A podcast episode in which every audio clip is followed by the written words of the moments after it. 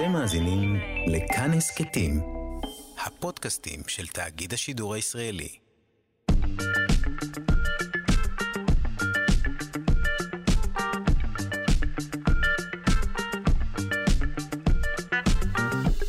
שלושה שיודעים.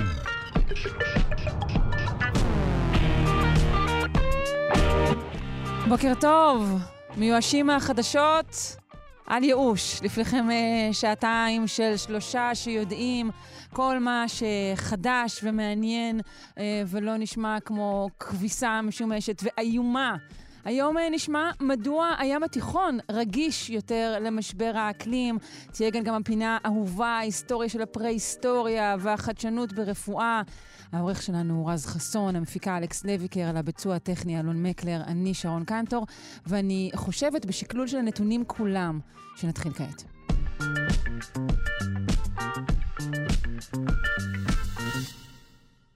חוקרים מאוניברסיטת תל אביב ומהאוניברסיטה העברית חשפו את העדות הקדומה ביותר לביות עצי פרי. שהייתה ככל הנראה לפני יותר משבעת אלפים שנים.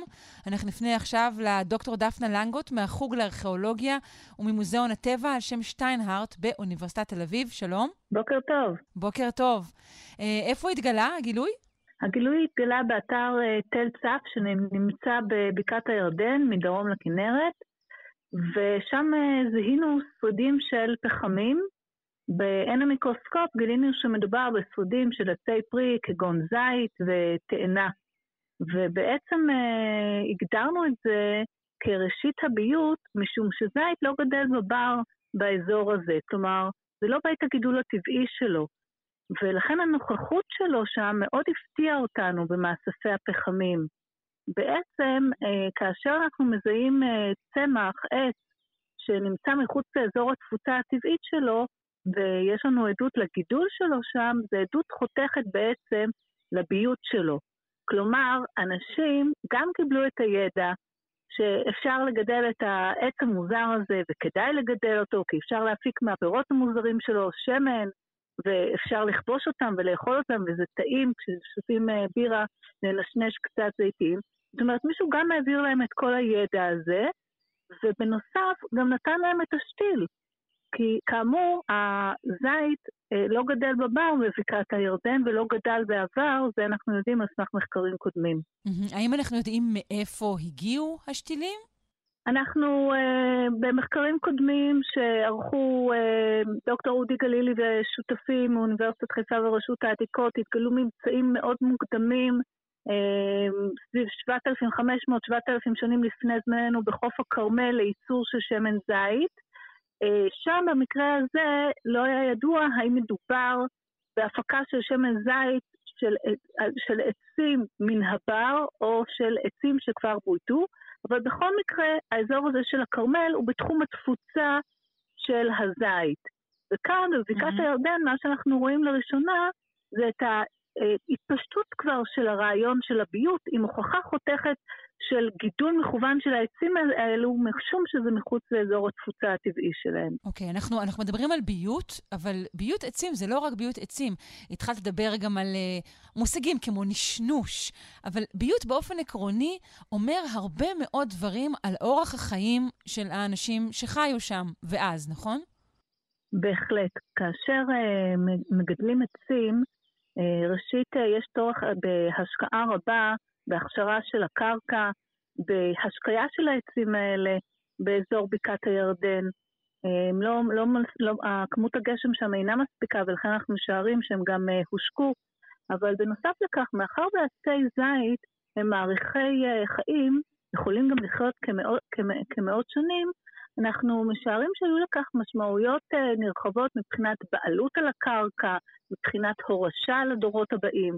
כלומר, אנחנו רואים כאן ממש את הצעדים הראשונים של חברה שהיא נהיית חברה אה, מורכבת מבחינה חברתית. אבל היו לכך גם אה, היבטים כלכליים. קודם כל, יש צורך בהשקעה רבה, הן בהשקיה והן בהבנה של איך מגדלים עץ לא באזור הטבעי שלו. אבל מעבר לכך, המוצרים של העצים שראינו, בנוסף לשרודים של זית, מצאנו גם שרודים של תאנה, מוצרים כגון שמן זית, כגון אה, זיתים למאכל, דבלים, כלומר תאנים מיובשות, ניתן לסחור בהם למרחקים. ואלו הם מוצרים שמתאפיינים באורח חיי מדף אה, ארוכים, ולכן ההבנה שלנו שאם כאן מתחיל הביות והייצור של המוצרים הללו, הרי שכאן זה הרגע שבו מתחיל להיווצר עושר. Mm. גם כל העניין הזה של אה, גידול עצים, ראשית ביות עצים, זה עניין של ניסוי וטהייה. ולכן זה לא מתאים לחברה שהיא חברה הישרדותית.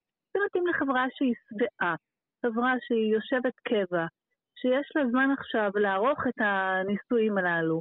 מרגע שתילה של עץ פרי ועד אשר הוא מניב פירות, חולפים שלוש, ארבע ואף חמש שנים. כלומר, שוב, זה לא מתאים לחברה שהיא רעבה, אלא זה מתאים לחברה שהיא משגשגת. זה גם מה שראינו בממצאים אחרים באתר. ראינו חברה של שפע. פרופסור אה, יוסי גראופינקל מהאוניברסיטה העברית, שניהל את החפירה באתר... הוא קורא להם המיל... המיליונרים הראשונים של המזרח התיכון, נכון? כן, בהחלט, בגלל העושר הרב החומרי שנמצא באתר, שמתבטא ביבוא של מוצרים, ביבוא של מתכות ממרחקים, ביבוא של אה, כלים אה, ממסופוטמיה וחרוזים ועושר רב, והסיפור של עצי הפרי משתלב מאוד יפה בסיפור הזה של עושר, של תושבים שהיו אה, מיליונרים. איך אתם יודעים שכלי כלשהו הוא, הוא מיובא ולא מיוצר במקום? זה קשור לחומרים מהם הוא עשוי, לטכניקות? כן, בהחלט. אה, לטכניקות, אה, בדיקות של מינרלים ומתכות שאינן אה, נמצאות באזורנו, חומרים כגון אופסידיאן, שלא נוכחים כאן במרחב שלנו, המקום הכי קרוב שנמצאים זה באנטוליה. יש היום אפשרות לערוך בדיקות איזוטופיות, חומרים שונים, ולגלות ממש את המרווח שממנו הם הובאו. כך אנחנו למדנו שתושבי תל צף הקדומים, היו להם קשרי מסחר מאוד מאוד ענפים. אז זה לא מפתיע אותנו שהם אלה הראשונים לביית עצי פרי, נכון למה שידוע לנו כיום. אה, צריך. להבין שגם ביות של עצי פרי אה, מייצר איזשהו מעמד של אנשים שהם לא רק חקלאים. עד עכשיו מה שראינו ברקורד הארכיאולוגי זה ככל הנראה עדות לזה שכולם חקלאים. כאן יש לנו אה, עדות לזה שיש מעמד אחר של אנשים. של בעלי פקידים. הון, של, פק... 아, של פקידים. בדיוק, mm-hmm. של פקידים, של סוחרים, של בעלי הון, אולי של איזשהו שליט כריזמטי שמרכז את כל הסיפור הזה, את כל העניין של פיתוח מחקר, השקיה, הכשרה של קרקעות, ששולט בעניינים בהקשר של אה, חלוקת הקרקעות, ראשית האדמיניסטרציה, אה, ולא מפתיע שהחותמות המוקדמות ביותר באזור שלנו התגלו באתר תל צף. כלומר, שוב, ראשית מנהל. מה ש-1500 שנים אחרי זה יהפוך לראשית האורבניזציה, ראשית האיות, צמיחה של ערים. אבל את הניצנים של האירוע המכונן הזה של צמיחה של ערים, אנחנו רואים בתל צף 1,500 שנים מוקדם יותר. Mm-hmm. הוא מאוד מעניין הקשר אה, שהוא מובן מאליו, אך לא מספיק חושבים עליו, בין זמן ואורך רוח לבין אורך רוח שמאפשר, אה, או בעצם מאופשר על ידי דברים כמו אה, ירקות, אה, פירות שאפשר לייבש אותם ודברים כאלו. זה מאוד מעניין. רציתי לשאול אותך עוד קצת על האופן שבו ביצעתם את המחקר הזה. איך בעצם אה, עבדתם עם הפחם? אז בעצם הפחמים שנאספו על ידי דוקטור יוסי גרפינקל אה, במהלך החפירה הגיעו למעבדתי, המעבדה לארכובוטניקה בחקר הסובב הקדום שבאוניברסיטת תל אביב, ושם אני בדקתי את הפחמים תחת עין המיקרוסקופ, מסתכלים על כל פיסת פחם בשלושת הממדים שלה, אה, חתך רוחבי, משיקי וחתך אנכי, כלומר ממש מסובבים את הפחם מכל הכיוונים שלו. המבנה האנטומי של העץ נשמר גם כאשר החומר מתפחם, ויש לו מאפיינים מסוימים, למשל רוחב של קרניים, סידור של צינורות ההובלה של העץ, שהוא מוביל את המינרלים והמים מן האדמה כלפי מעלה. אנחנו מודדים את כל המאפיינים. כל הדברים האלו, את אומרת, נשמרים גם אחרי שהוא מתפחם? המבנים האלו? בהחלט. אה, אנחנו גם מסוגלים אה, לזהות באיזה חלק של העץ מדובר. למשל, במקרה של התאנה, ראינו שמדובר בענפים דקים. התאנה כן גדלה בבר באזור בקעת הירדן, כלומר לא הביאו אותה לשם, אבל מה שראינו במאסף הפחמים היה מאוד מאוד מעניין. לא ראינו פיסות עץ גדולות או גזעים, ראינו סעודים של ענפים קטנים. אין שום סיבה שאנשים יביאו לאתר ענפים קטנים. הם חסרי משמעות מבחינת השימוש בהם. אי אפשר ליצור מהם רהיט למשל. ומה שאנחנו רואים ברקורד הארכיאולוגי, שמרגע שמבייתים את עצי הפרי, מופיעה הרבה פסולת גיזום באתרים, שמשתמשים בה כחומר בעירה מיידי. מה זה פסולת גיזום? זה ענפים אה, דקים שגוזמים, עד היום בעצם גוזמים במטעי פרי את הענפים mm-hmm. בכדי להעלות את תנובת הפרי. והפסולת הזו, פסולת הגיזום, הגיעה לאתרים כחומרי הבעירה. וזו הסיבה ככל הנראה שאנחנו רואים הרבה מאוד ענפים דקים של תאנה, כי היא גודלה, היא נגזמה, והפסולת מגיעה כחומר בעירה. מרתק. דוקטור דפנה לנגוט מהחוג לארכיאולוגיה ומוזיאון הטבע על שם שטיינהארט באוניברסיטת תל אביב. אנחנו מודים לך מאוד. תודה לכם, יום מקסים.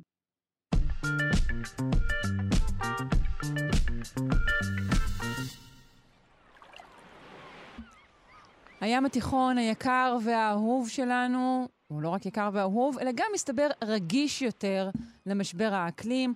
אנחנו רוצים לפנות כרגע לפרופסור אילנה ברמן פרנק, ראשת בית הספר על שם ליאון צ'רני למדעי הים, אוניברסיטת חיפה. בוקר טוב. בוקר טוב, שרון. כל הימים הם uh, קריטיים, uh, נכון, למצב האקלים, אבל אנחנו רוצים לשמוע יותר על, ה, על הים שלנו כאן, ומה הופך אותו לרגיש יותר. אז קודם כל באמת uh, ים, uh, האוקיינוס שלנו, שהוא 70 מכדור הארץ, הוא uh, שולט בכלל על אקלים כדור הארץ, אה, וגם בעצם אה, ההשפעות של אה, השינויי אקלים ש, שאנחנו חווים אותם משפיעים גם על הים התיכון, מעבר להשפעות על האוקיינוסים עצמם. וים תיכון הוא בעצם כמו אמבטיה סגורה. יש לנו כניסה במצורי גיברלטר, ויש לנו שני, שתי אמבטיות שמצורי סיסיליה בעצם מפרידות ביניהן, האגן המערבי והאגן המזרחי. האגן המזרחי הוא האמבטיה הקטנה שלנו, אה, שבעצם אה, השינויי הטמפרטורה בה וגם שינויים, שינויים אחרים שקורים במים אה, מאוד מאוד מהירים יחסית לשינויים שקורים באוקיינוסים הגדולים יותר. כלומר, כמו בכל הם, הם, מקווה מים קטן יותר, פשוט מהר יותר חשים את שינויי הטמפרטורה. זאת uh, תופעה אחת, mm-hmm. זאת סיבה אחת. Uh, סיבה שנייה, שיש לנו פה uh, גם uh, אזור יחסית uh, חם עם uh, אידוי גבוה. Uh, גם הזרימות, הזרימות האוקייניות או הזרימות הימיות בתוך ים תיכון, הן כאלה שבעצם uh, uh, גורמות לשינויים האלה אה, להיות מודגשים בצורה, בצורה הרבה יותר אה, גדולה. זאת אומרת, למשל, הטמפרטורה של מי השטח של ים תיכון יחסית חמה, אבל גם הטמפרטורה של מי העומק של ים תיכון, במקום 4 מעלות, שזאת הטמפרטורה הממוצעת באוקיינוס, אז אצלנו יש כמעט 14 מעלות במי העומק. כך ש... אה, האלה אה, מאוד מאוד משמעותיים, שינויים נוספים שמעבר למה שאנחנו אה, חווים באוקיינוסים הגדולים, אנחנו חווים אותם פה אצלנו. טמפרטורת העומק שציינת היא טמפרטורה ש... שהוחמרה, שהתחממה בזמן האחרון, שזו הטמפרטורה הקבועה בעומק? זו טמפרטורה שהיא בדרך כלל יחסית קבועה, אבל גם, גם אצלנו, אם מסתכלים לאורך, אה, לאורך ה-20 שנה האחרונים, האחרונות, אז יש לנו גם עלייה בטמפרטורה ממוצעת של מי העומק, עלייה קטנה. העלייה המורגשת יותר היא דווקא בטמפרטורה של אה, מי השטח. Mm-hmm. אבל גם השינויים הקטנים בטמפרטורות מי העומק משפיעים על אה, הזרימות, הזרימות שבים מושפעות מטמפרטורה, מצפיפות המים, זאת מליחות, טמפרטורה. כן. ואלה משפיעות על בעצם מה שמגיע בסופו של דבר ליצורים שחיים אה, במים אה, מבחינת אה, חומרי מזון. Mm-hmm. בואי תזכירי לנו את רמת התלות שלנו אה, בים, ב- ב- בים תיכון. כי אנחנו אולי אה, חושבים, חלקנו, טוב, אה, מים מלוכים, בסך הכל אה, טמפרטורה מעט יותר נעימה אולי לשכשוך. נכון. אבל, אבל בואי יזכירי לנו את, את רמת התלות שלנו במים האלה. אז קודם כל, בישראל, ה... יש לנו תלות מאוד מאוד בסיסית במי ים התיכון שלנו היום. אנחנו שותים רובנו מים מותפלים, מי ים מותפלים. בערך כ-60% מהמים שלנו היום כבר הם מים, אה, לא מי כנרת ולא מי מעיינות, אלא... לא מי כנרת, לא מי... אנחנו לא שותים בעצם כנרת. את המים של ים תיכון, מים מותפלים. רובנו באחוזים כן. גבוהים. וואו, אוקיי. רובנו כן, והצפי הוא שיותר ויותר מאיתנו ישתו מי ים תיכון. זאת אומרת, העלייה, תהיה עלייה באחוזי המים המותפלים שאנחנו שותים. אה, כמו כן, אה, מים מותפלים יגיעו לכנרת. יש תוכנית אה, להעביר מים מותפלים מים תיכון לכנרת, בשביל שיהיו לנו יותר מים בכנרת. Mm-hmm. אז, אז הבסיס של כל החיים, המים, דבר ראשון. דבר okay. כן. שני, מזון, ומזון מן הים. היום חלקנו אוכלים דגים, חלקנו לא, אבל מדובר על כך שהחקלאות היבשתית הולכת ומתייבשת, הולכת ומצטמצמת. השטחים לחקלאות בישראל הצפופה הולכים ומצטמצמים, ולאט לאט אנחנו נצטרך להיות, נהיה הרבה יותר תלויים במזון מן הים. כן. וזה לא רק דגים, מדובר גם על אצות, גם חסרי חוליות, אה, אה, מקורות חלבון שונים מן הים. הים מספק לנו, אה, כמו כן, חומרי טבע בכמויות רבות לשימושים שונים, מרפואה, ביוטכנולוגיה, לכימיה. יש בהחלט הרבה הרבה שימושים של חומרי טבע מן הים. כמובן שהים גם היום, ים תיכון שלנו, הוא החצר, החצר האחורית שאליו אנחנו מזרימים פסולת מגוונת. אבל הוא גם, ו... הוא גם מרכז אה, של אנרגיה בשנים האחרונות. מרכז של אנרגיה, נכון, שכחתי. זה הדבר השלישי החשוב ביותר שהיום מדינת ישראל מנצלת את הים למקורות אנרגיה. ומקור האנרגיה הזה הוא מצוין כי הוא יוצר לנו עצמאות אנרגטית מצד אחד. מצד שני צריך להיות מאוד מאוד זהירים כי זיהומי, זיהומים של דליפות, דליפות של, של גז, דליפות של נפט, ואם אה, יהיו פה, אה, אם תהיה קריאה של נפט מה, מה, מקרקע הים, אה, mm-hmm. הכל עלול להוביל לזיהומים גדולים יותר, כמו שחווינו לפני כשנה. זהו, את אומרת, את אומרת על העתיד, אבל בואי, בואי נזכיר מקרים ש, שקרו כבר. כבר, כבר היו מקרים ויהיו מקרים, אז העניין הוא לנסות למנוע כמה שיותר את המקרים האלה, ואם לא למנוע, לחזות מה יקרה כאשר יש לנו אה, זיהום ברמה זו או אחרת. Mm-hmm. אנחנו חייבים, חייבים לדעת יותר ולנטר בעצם את הים אה, על כל, הפרמ... על כל המדדים שלו מבחינה פיזית, כימית וביולוגית, בשביל להבין אה, במקרה של זיהום מה יכול לקרות. כן. אה, נכון, אנחנו נמצאים בעצם בראשיתו, פחות או יותר, של עשור האוקיינוסים, כפי שהכריז נכון. עליו האו"ם, כחלק מההבנה שבאמת אה, התלות של האדם באוקיינוסים היא גבוהה מאוד, אולי גבוהה יותר ממה שמקובל אה, להזכיר. אה, עד כמה, באמת, אה, התחלת לדבר על זה, אבל בואי תרחיבי, עד כמה ישראל אה, עושה או לא עושה, מכירה או לא מכירה אה, בחשיבותו של הים כחלק מהקיום שלנו פה, ומה צריך לעשות? אז ישראל באמת אה, רק בשנים האחרונות התחילה להתייחס לים אה, ולים תיכון בצורה יותר הוליסטית, בצורה אה, רחבה יותר, הן מבחינת מדיניות, הן מבחינת תכנון, הן מבחינת חוקים ותקנות, אבל עדיין זה לא מספיק.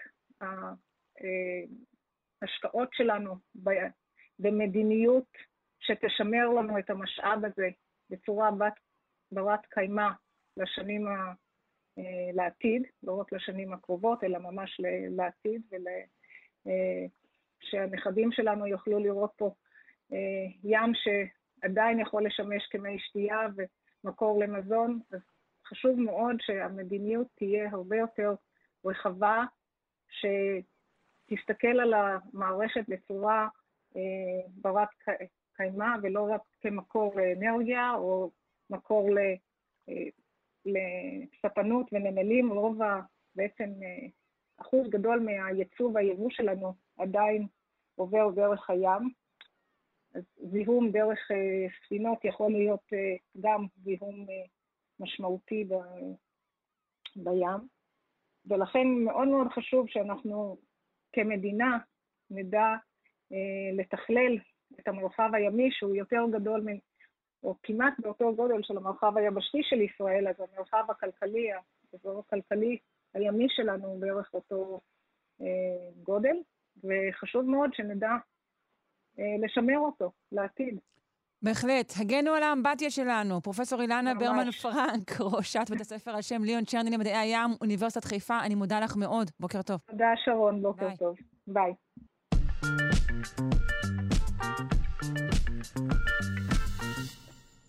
אנחנו עם אחד המאובנים החשובים ביותר בתולדות ההיסטוריה, של הפרה-היסטוריה. האם? האומנם?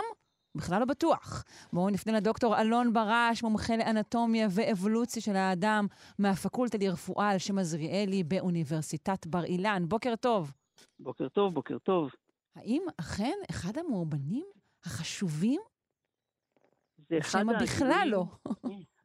שזה אחד הגילויים הכי מסעירים שנמצאו בתחילת המאה ה-20. 1912, ארכיאולוג חובב שקוראים לו צ'ארלס דוסון, מוצא בדרום אנגליה, באזור שנקרא פילסדאון, את החוליה החסרה. בדיוק מה שחזו הבריטים בסוף המאה ה-19 ותחילת המאה ה-20. חצי קוף, חצי בן אדם. דוסון הזה אה, אה, הוא ארכיאולוג אה, חובב, חופר ומוצא שרידי גולגולת, שבאמת נפח המוח היה יחסית גדול, והלסת נראתה לגמרי לסת אה, קופית. אה, זה ממש... חוליה חסרה, זו חוליה חסרה. לא סתם חוליה חסרה. אנחנו דיברנו לפני כמה פרקים על זה שהבריטים האמינו, הם היו נותני, נותני הדעה והטון באותה תקופה, שמוצא האדם הוא בעצם אה, מהמזרח הרחוק, מדרום-מזרח אסיה, בעצם מהאורנגוטנג הג'ינג'י. והנה הם מוצאים לא סתם חצי קוף חצי בן אדם, אלא חצי אורנגוטנג חצי בן אדם. טירוף. אה, טירוף, זה, זה ממש בדיוק החוליה החסרה. אה, דוסון מביא את זה לחוקרים הגדולים של אותה תקופה, והם רבים ביניהם איך בדיוק ייראה השחזור, ואיך נראתה הגולגולת, ומה היה נפח המוח, מדביקים את הכל ביחד, משחזרים את מה שחסר, אה, וזה נותן את הטון לעובדה ש, שהאבולוציה של האדם, חלק נכבד מהאבולוציה של האדם, קרה באירופה. אה, זה מתאים למה שהם עושים גם עם הנאנדרטלים באותה תקופה, וזה ממש מסתדר אה, יפה מאוד אה, בתוך, בתוך הפרדיגמה של אותה תקופה. יש עם זה קצת בעיה קטנה, וזו העובדה שכל הסיפור הזה היה זיוף מההתחלה ועד הסוף. רגע, מה, מה, מה, מה, מה, מה, מה, מה, מה, מה? אתה אומר את זה ככה, אוקיי.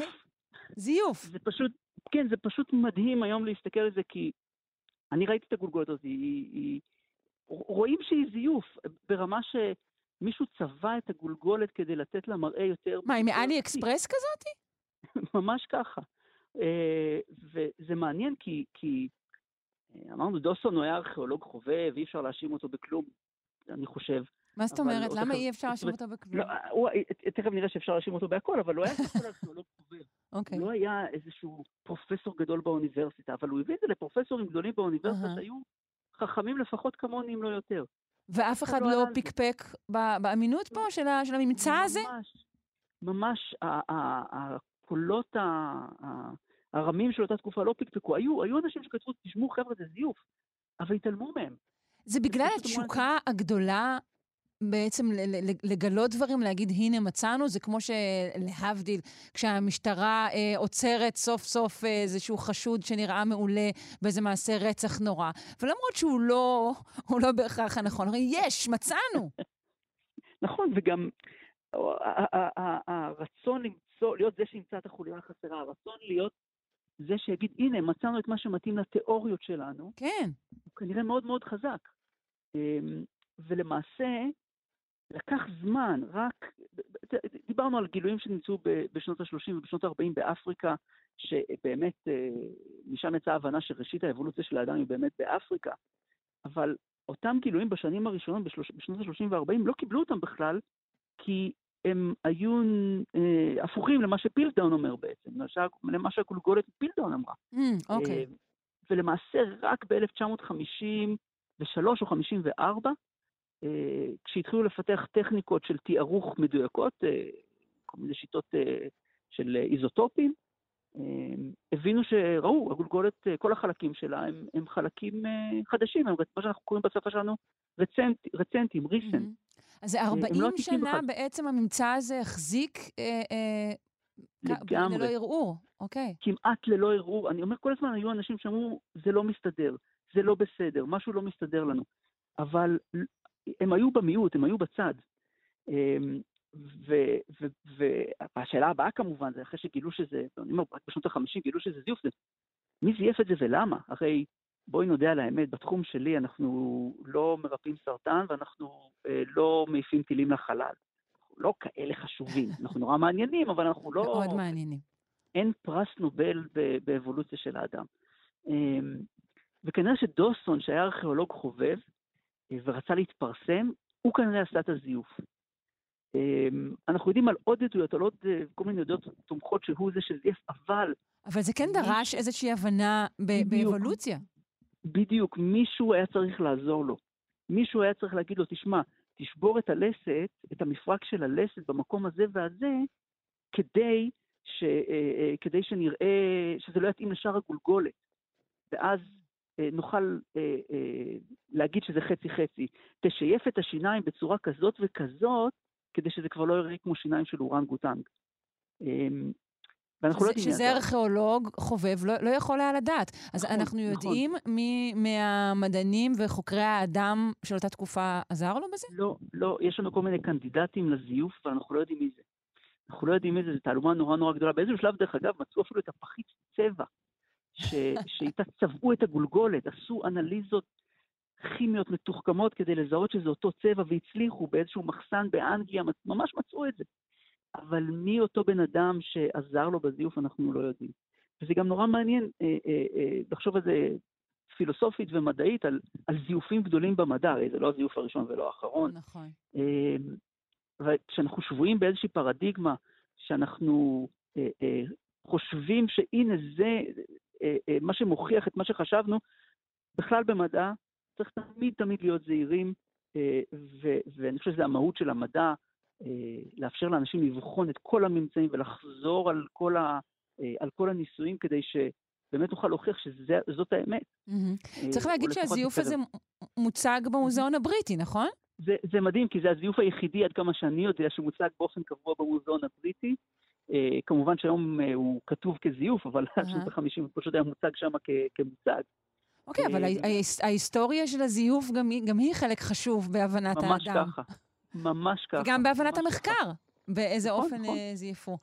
נכון, וזה מאוד מאוד מעניין ומאוד מאוד חשוב באמת לזכור את ההצלחות שלנו, אבל גם את הכישלונות שלנו. הם מלמדים אותנו לא פחות. וזה, אני אומר, אני עוסק באבולוציה של אדם, אבל אני חושב שזה נכון לכל תחום של מדע. אמ, קצת צניעות אף פעם לא הזיקה, אמ, ובכלל, אה, היופי של הדבר, שאת הזיוף הזה היה אפשר לעלות עליו כבר ב-1913, אה, שנה אחרי שזה פורסם. אה, אם היו מסתכלים במיקרוסקופ על השיניים, היו רואים שממש רואים סימני שיוף. אבל לא עשו את זה. לא עשו את זה כי זה התאים לפרדיגמה. מדהים. לקח לכולנו. כן, סיפור מעולה. דוקטור אלון ברש, מומחה לאנטומיה ואבולוציה של האדם מהפקולטה לרפואה על שם עזריאלי באוניברסיטת בר אילן. בוקר טוב, תודה. בוקר טוב, תודה רבה.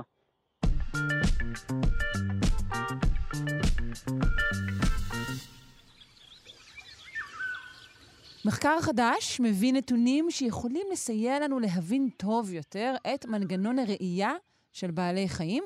כולל אה, אילו צבעים הם רואים ואילו לא. אנחנו נפנה לדוקטור יונת אשחר, מומחית להתנהגות בעלי חיים במכון דוידסון לחינוך מדעי. בוקר טוב. בוקר טוב. היי.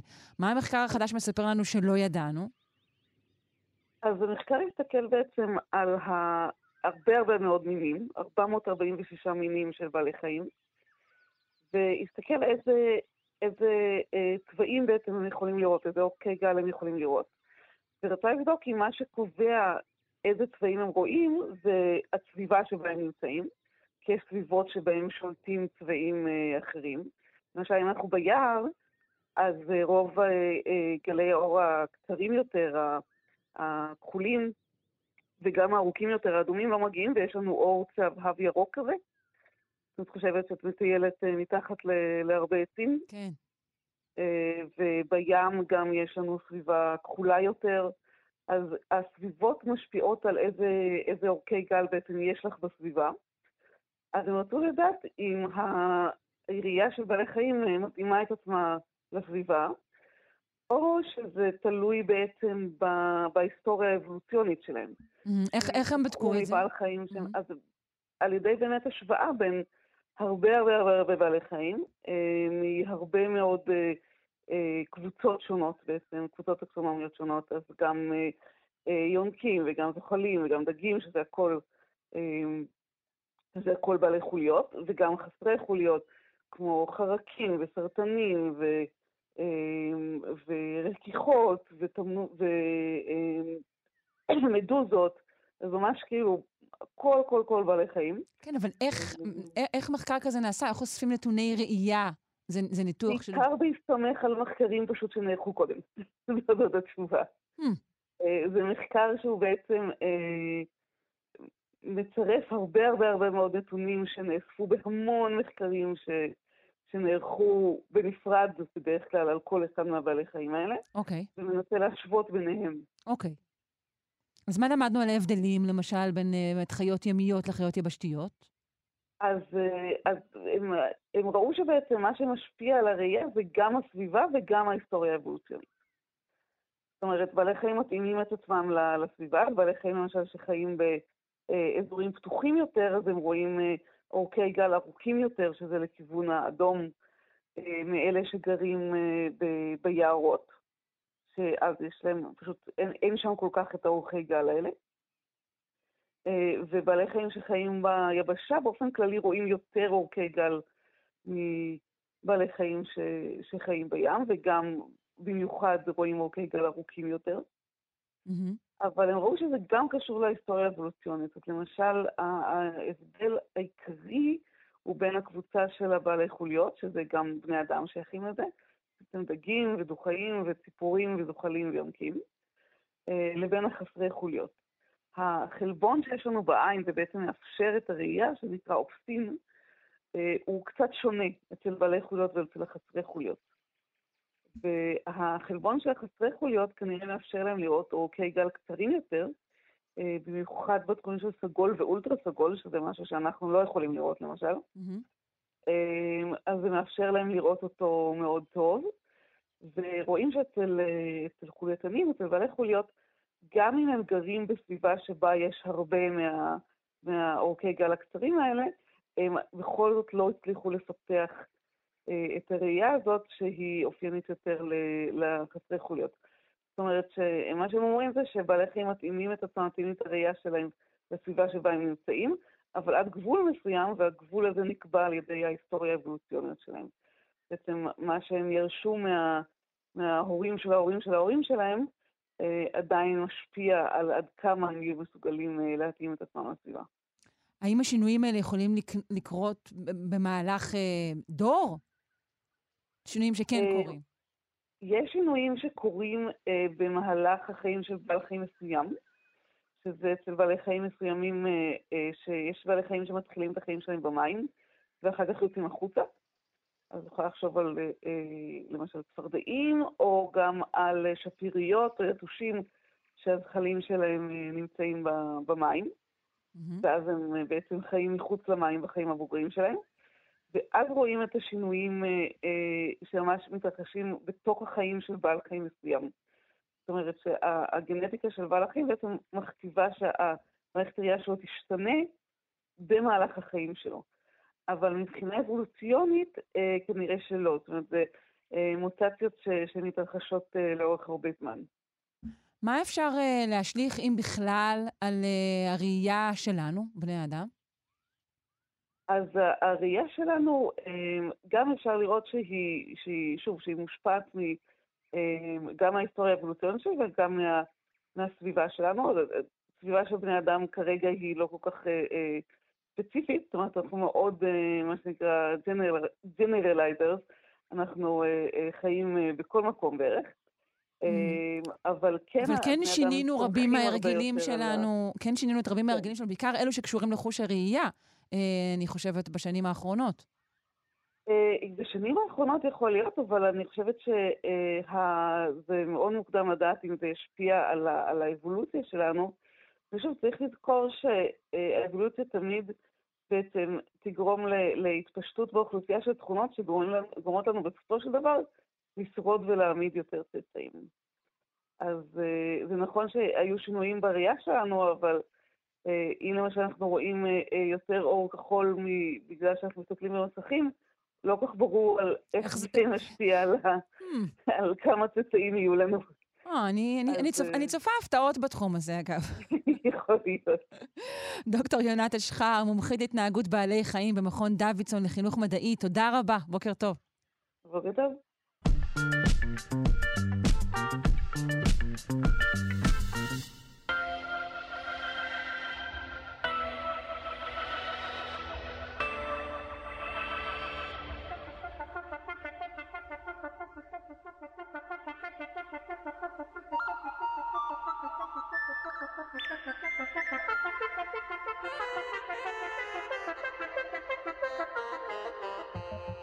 אם יש ביטוי שנשמע מקריפ, זה תאומים דיגיטליים. אבל uh, ככל הנראה מדובר בעניין שדווקא יכול uh, לשפר את חיינו, כמו מושגים מקריפים uh, נוספים. Uh, נשמע על מה הם תאומים דיגיטליים uh, ואיך הם מסייעים לנו ברפואה. בפינת החדשנות ברפואה, עם הדוקטור מיכל חמולות, מנכ"לית אושיה ומומחית בחדשנות ועתידנות רפואית. היי, בוקר טוב. כן, בוקר טוב. מה שלומך? מצוין. יופי. אני, אני לא הרגשתי שזה מקריפ, כמו שאת אומרת. אני, כשאומרים לי תאומים דיגיטליים, היי גברת, יש לך תאומה דיגיטלית, אני לא, לא, זה לא, לא חשה נוחות, אבל גם, לא כן. לא כפילה דיגיטלית. לא, אין, לא אין לי חווה של אבטארים בחצר, לא, זה לא הקטע שלי. זה לא הקטע שלך. לא. אבל אה, א', כל הנושא של כפילים או תאומים דיגיטליים, אה, הולך ותופס תאוצה, ודיברנו כבר על, ה, על העולם המטה ומה המשמעויות שלו. נכון. אמ, אנחנו מחכים שייתנו להם רגליים בעולם המטה. ושיפסיקו אה, את כל הדברים הנוראים, כבר קראתי שכבר היו מקרים של אונס של אבטארים, אז אנחנו כל, כל דבר שאנחנו ממציאים, אז יש בני אדם שעושים בו שימוש איום ונורא. כן, כן. המין האנושי מעביר גם את אה, כן. נפלאותיו וגם את תחלואיו לעולם בדיוק, הדיגיטלי. זה בדיוק. עדיין בני אדם שם, כן. לגמרי.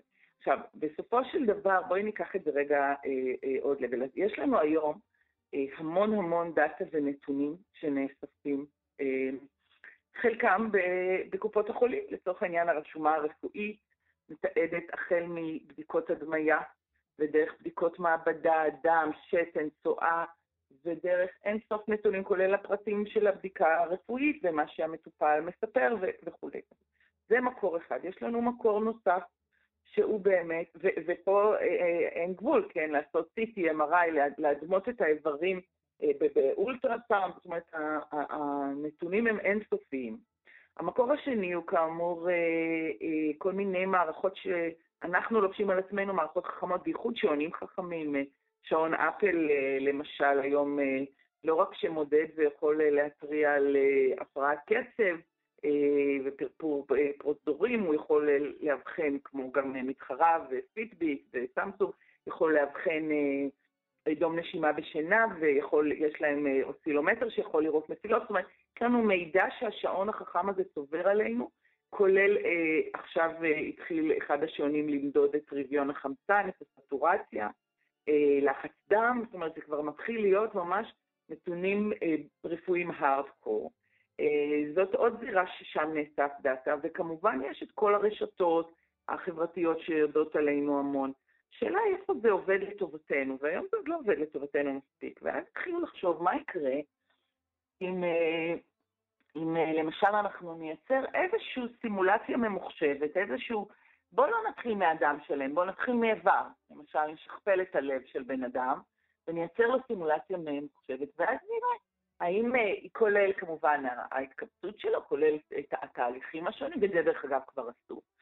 ונראה, הרי אנחנו יודעים למשל שטיפול בהפרעות קצב הוא, ב-50% הטיפול שהרופאים נותנים, הוא לא מתאים לאדם הספציפי. זה נתון של ה-FDA, של מנהל התרופות האמריקאי. Mm-hmm. ואולי אם אנחנו נצליח לעשות איזושהי סימולציה כזאת, אנחנו נוכל למשל לתת את, את התרופה לא לבן אדם ול, ו, ולראות אם זה עובד או לא עובד, או במקרה הטוב, במקרה הרע אפילו פשוט הוא ייקח סתם תרופה, אלא פשוט לעשות אה, חלק מהסימולציה הממוחשבת, חלק מאותו תאום דיגיטלי של הלב, נוכל גם לתת את התרופה ולעשות איזושהי ביו-סימולציה ולראות האם הוא מגיב או לא. זה בעצם הקונספט. הקונספט אומר, בגלל הדאטה הרב ש, שנצבר, מכל מיני סוגים, בגלל יכולת. החישוביות, הבינות המלאכותיות המפותחות.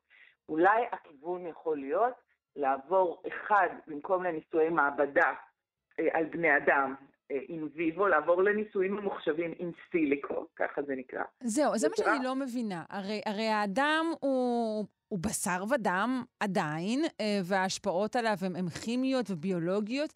כיצד התאום הדיגיטלי יכול לעזור לנו לחזות אה, השפעה של אה, תרופות? זה בעצם אה, תאום שפשוט אה, יוחדר עליו אה, הרבה מאוד מידע של, של בינה כן, מלאכותית? כן, זה, בעצם זה... את, את מייצרת, אה, את, את מייצרת איזשהו תאום, דרך אגב זה לא חייב להיות כאמור תאום של אדם שלהם, את זה עוד לא עשו, זה יכול להיות תאום של תא, תאום של גידול, זאת אומרת תאי הגידול, או תאום של איבר לצורך העניין.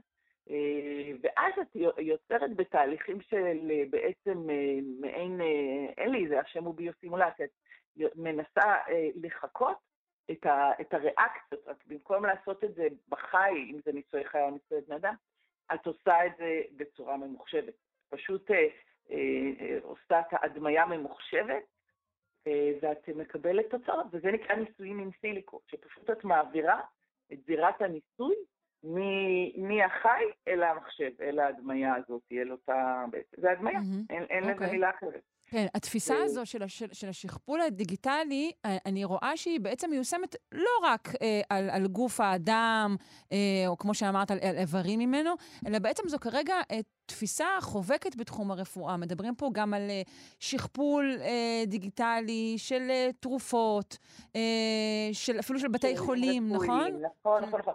תראי, זה נורא מעניין, כי בסופו של דבר, מה זה אומר? זה אומר, יש לנו היום יכולת לקחת מערכת מורכבת, שמערכת מורכבת זה לא רק גוף האדם, גם בית חולים לצורך העניין, קופת חולים, זה מערכת נורא מורכבת, עם אין סוף תהליכים, יש שם, אה, תחשבי, יש שם מפעל הסעדה, ומפעל סטריליזציה, ומפעל כביסה, והמון המון מפעלים רפואיים, כי כל מחלקה היא מיני מפעל, מיני מפעל רפואי, וגם בה יש המון תהליכים, כל צנתור זה מפעל מסוים.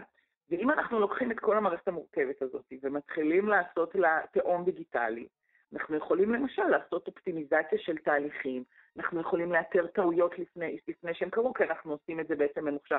אנחנו יכולים לראות איפה יש סיכון יותר גבוה לטעויות, ואז לקחת את, אותה, אה, אה, את אותו תאום דיגיטלי, הפעם לקחנו לדוגמה בית חולים ולא את הכבד, ומהלמידה עליו, על התהליכים שמתרחשים בו, לטפל במערכת, במציאות, ולמנוע או לצמצם טעויות. במיוחד הסיפור למשל של, של אה, טעויות במינוני תרופות מאוד שכיח בבתי חולים. Mm-hmm. בעוד אדם הרבה פעמים מקבל תרופה שלא מתאימה לו, אה, וזאת היה הדוגמה הראשונה שנתתי, וה-FDA אומר שבין 38% ל-70% מהמקרים שאנשים לוקחים תרופות, התרופה אינה מותאמת ואינה עושה את האפקט שלה. זאת אומרת, העולם עובר להתאמה אישית, איך אנחנו נתאים את התרופה לא רק למחקר של 500 בני אדם בקבוצת ביקורת, אלא ספציפית של אותו אדם. אז אותו דבר אפשר לבדוק תהליכים של מערכת גדולה, לזהות כשלים בהם, ואחד, לתקן טעויות וכשלים עתידיים שעלולים לקרות, או פשוט לייעל אותם. הרבה פעמים תחשבי עד היום כמה המערכות האלה לא יעילות, שצריך היה לפני זמן לא, זה, להדפיס את הטופס 17, ללכת לקופה, כאילו עולם מאוד אה, לא מותאם. אז היכולת פה לעשות תאום אה, דיגיטלי של מערכת, אה, או של מכשיר רפואי לצורך העניין, אה, כמו שאמרת, זה, זה התקדמות מאוד גדולה, וזה, שוב, זה תחום שהוא בראשיתו, אבל כבר עכשיו רואים יותר ויותר סטארט-אפים, כסף זורם לתחום, מה שמאפשר די בוודאות להגיד שיש שם כיוון שהולך להתפתח, וגם הטכנולוגיה כבר בשלה. אה, וגם כן. הפסיכולוגיה של בני האדם כבר כי הרבה פעמים זה לא... זהו, או, הנה, תודה, מיכל, תודה. את באמת בן אדם נחמד וחביב ותמיד מאוד מאוד אה, אה, סבלני אליי. אז אני רוצה להגיד לך, אנחנו מדברים פה על רפואה אה, מותאמת אישית. ובתור אדם שמשתמש אה, בשירותי רפואה מפעם לפעם, אני יכולה להגיד שככל אה, שהם נהיים אה, דיגיטליים יותר, אולי כי זה יחסית בשלב... חיתולאי של העסק, אז הרופאים דווקא מסתכלים עליי פחות, כי הם עסוקים בהקלדה של נתונים. אני עצמי צריכה להסתובב עם הכרטיס שלי, להסתכל בעצמי על תוצאות הבדיקות. כל הדברים האלה דווקא, אני מודה שנראים לי פחות מותאמים אישית.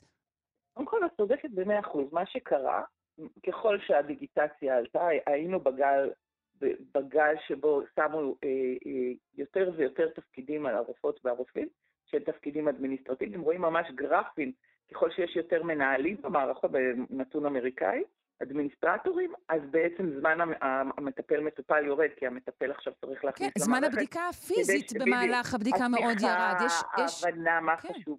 דקות ארוכות של מסרוד ודקות קצרות מאוד של בדיקה. נכון, אז מה עושים היום כמובן? זה לא ילך אחורה, לא יגידו, טוב, נאסוף פחות נתונים.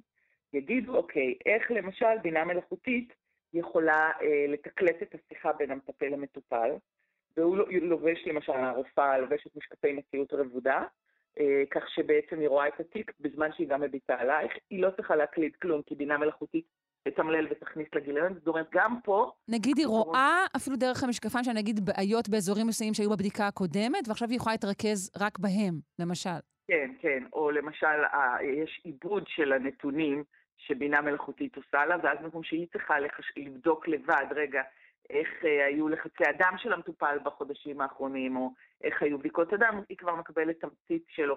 יש, יש יותר ויותר פתרונות, אז אני כן צריכה להגיד שהפער בין זה שכבר יש פתרון, לבין זה שהוא נמצא בפס הייצור בשטח ובאמת מועיל לרופאה, לפעמים באמת שעובדת בעומס בלתי יתואר, רואה אין סוף מטופלים, ולמטופל שבאמת רוצה את התשומת לב שלה, יש פער מהזמן שבו הטכנולוגיה, אנחנו רואים את זה גם בטכנולוגיות ישירות, כמו, כמו תרופה, כמה זמן לוקח עד שהיא באמת, mm-hmm. עד, ש, עד שחדשנות נכנסת, בעבר זה היה 17 שנים, אני מאוד מקווה שזה מתקצר. אז mm-hmm. קודם כל, את צודקת, אבל מכיוון שאת הגלגל הזה לא יחזירו לאחורה, כי לא יוותרו על הדאטה ולא יוותרו על התיעוד, כי הוא הבסיס לכל הקדמה כל הזמן. נכון, שלא לדבר על חברות הביטוח וכמה הן רוצות את הדאטה הזה לעצמן. כולם כדי... רוצים, גם אלה שמדברים על זה, אם אנחנו בתאומים דיגיטליים. אין תאומים דיגיטליים בלי דאטה. נכון. והדאטה חייב להיות דיגיטלי כדי שאפשר לעשות את זה, אי אפשר יותר לרשום בעט ונייר. הכל חייב להיות ממוחשב, הכל חייב להיות דיגיטלי. אני מסכימה איתך, אני חושבת שלאן שהמערכת הולכת, אה, זה גם, זה לא ברור. נכון. היא יכולה ללכת בסופו של דבר. הפתרונות האלה יכולים לעשות דברים נהדרים, אבל הם גם יכולים לעשות דברים איומים ונוראים. דוקטור מיכל חמולוטם, אנחנו צריכות לסיים. כרגיל יכולתי להאריך איתך עוד שעות. שהייתי מאוד שמחה דווקא, וזה בעיניי לא מקריפ, שיהיה לבן אדם תאום דיגיטלי, אבל שהוא יהיה שלו. שהדאטה יהיה שלנו, לא של אף אחד אחר. אוקיי. לא אנחנו חייבות להיפרד ממך ומהמאזינים. מנכ"לית אושיה, מומחית בחדשנות ותדנות רפואית, מחדור מיכל חמולוטם. להתראות, תודה רבה. תודה רבה.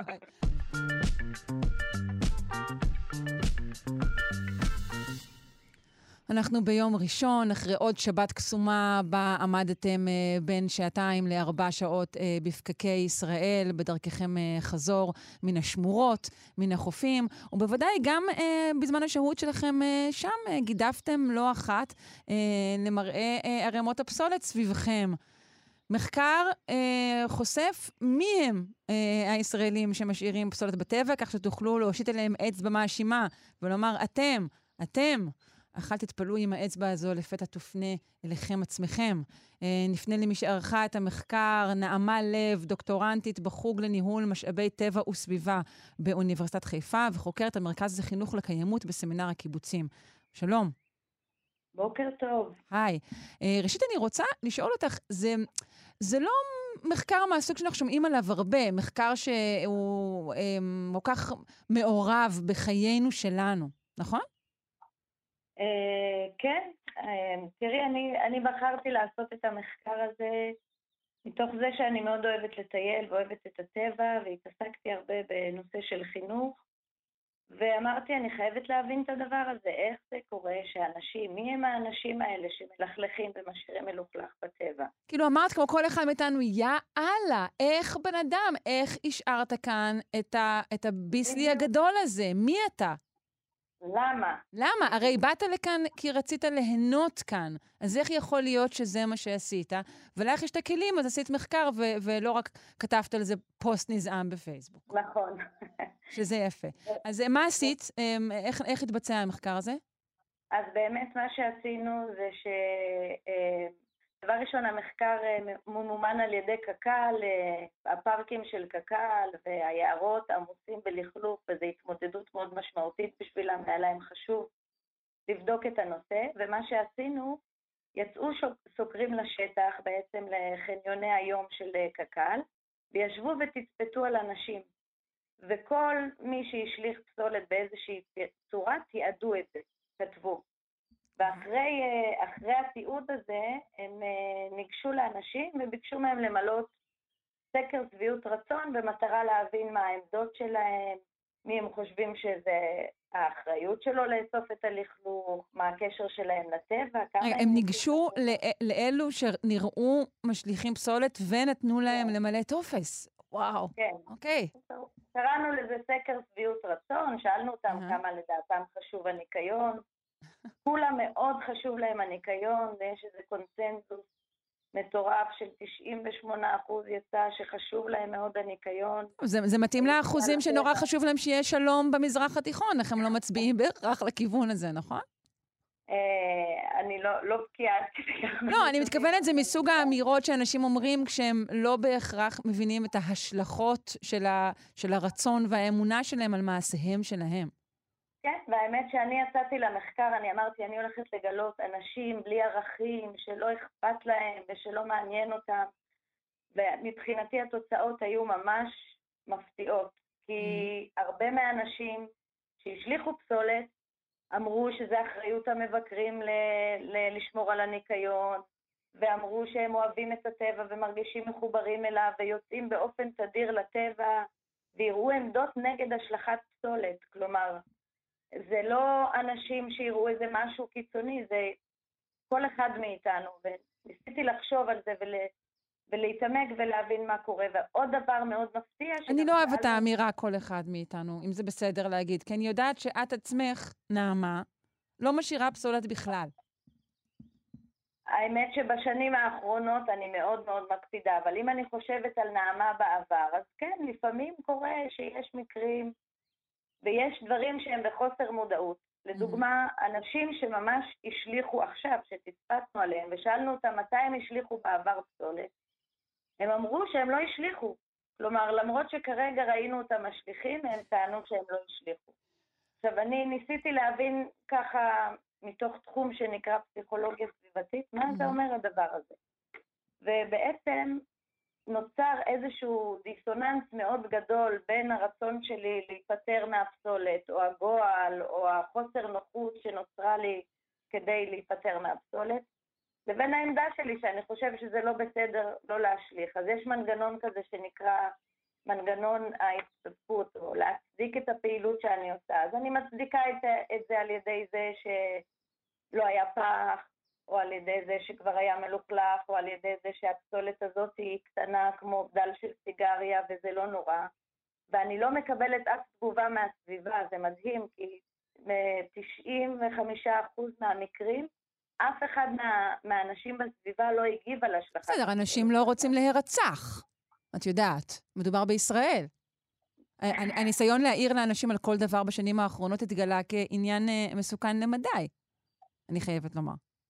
אני הרבה פעמים הערתי לאנשים, ואם עושים את זה בצורה נעימה ונחמדה, אף אחד לא, עוד לא קיבלתי מכות על הדבר לא, הזה. לא, האמת, האמת שזה נכון, יש, יש, יש דרכים. צריך לעשות בגובה העיניים, את, כאילו על זה. התופעה היא מאוד מאוד מורכבת, זה לא פשוט, זה לא שיש את האנשים הרעים שהם משליכים. לדוגמה, mm-hmm. אנשים אוספים בשקית, משאירים את הכל אה, תלוי על עץ, או ליד הפח המלא, וחושבים שהם היו ממש בסדר, ואספו את השקית, הם לא מבינים שבלילה מגיעות חיות, וזה כאילו הם השאירו את השקית מפוזרת על כל הפארק. נכון. זה, זה דברים שלא נמצאים כל כך במודעות של האנשים, או השלכת פסולת אורגנית, יש הרבה אנשים שמרגישים שהם מאכילים את החיות, וזה בסדר גמור. הם לא מבינים שזה פוגע במערכת האקולוגית. כלומר, זה חשוב להדגיש, לא להשאיר גם uh, קליפות, חרצנים, דברים כאלו, גם זה פסולת, אם כי אפשר לומר שהיא פחות גרועה מאשר פלסטיק, נכון? אפשר לומר את זה. פחות, היא פחות גרועה מאשר פלסטיק, כי הפלסטיק נשאר אה, הרבה מאוד שנים, ובאמת, mm-hmm. אחת התוצאות של המחקר זה שהפסולת הכי מושלכת אה, ממה שראינו אצל אנשים זה, זה חד פעמי. כן. ו... אני רואה שחוקי החד פעמי והניסיון להכביד על האנשים, אה, על הרכישה, לא, לא מאוד עזרו בסיפור הזה. זה, המחקר התבצע ממש במקביל לזה שיצא החוק, אז אי אפשר mm, להגיד את זה. אוקיי. Okay. ואני מתכננת לבדוק את זה במחקר המשך באמת, לראות אם יש לזה, אם יש לזה השפעה, וגם יש עכשיו רשויות שמכניסות את הנושא, אז, אז. יכול להיות שיהיה שם איזשהו שינוי. בואי נדבר על, על, על, על אה, גורמים אה, שכן משפיעים, זה אולי אזור קצת רגיש במחקר, על אה, גורמים שנמצאו קשורים להיותך או היותך אדם שמשליך פסולת. למשל, okay. אוקיי. עם, עם מי אתה נמצא, אה, אה, התנהגויות שקשורות להשלכת פסולת, מה מצאתם? נכון. הגורם שהכי משפיע בעצם שמצאנו זה סוג הפסולת. כלומר, איזה פסולת אני משליך. Mm-hmm. והתנהגויות נוספות, לדוגמה, נמצא שמי שמעשן אה, סיגריות או נרגילה, אז יש לו הסיכוי שהוא ישליך יותר גבוה. נמצא שאנשים שיש להם השכלה תיכונית בלבד, יש להם סיכוי יותר גבוה, אבל שוב פעם, אני רוצה להדגיש, זה היה ממש קשרים חלשים, כלומר, כשבדקנו מי המלכלכים, זה אנשים מכל המגזרים, אה, מכל אה, אנשים אקדמאים, לא אקדמאים, אנשים בעלי הכנסה שונה ממעמד סוציו-אקונומי שונה. כלומר, באמת. כלומר, מצאתם קשר חיובי, רק אני אציין שוב, מצאתם קשר חיובי בין עישון סיגרות ונרגילות, ובין גם קיום פיקניק עם מנגל, ובין רמות נכון. השכלה, ושימוש בכלים חד פעמיים, אבל הקשר הזה לא היה מאוד מאוד מובהק, נכון? מה לגבי, מיק... מה לגבי מיקום של פחים? עד כמה זה משפיע או לא משפיע?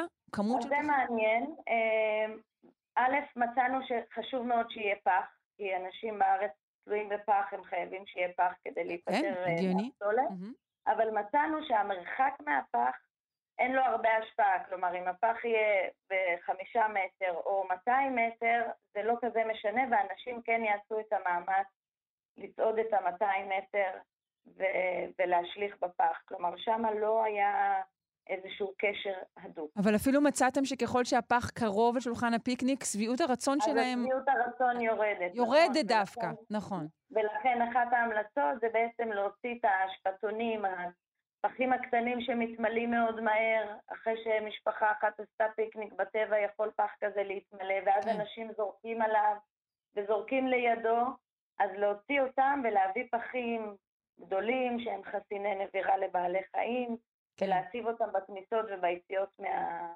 מהפארקים. ככלל, נעמה, ולסיום, תקני אותי אם אני טועה, נדמה לי שניקיון תכוף של האתרים יהפוך אותם לנקיים יותר. זאת אומרת שככל שאדם מגיע למקום מלוכלך יותר מראש, כך תהיה לו אולי נטייה ללכלך אותו, נכון?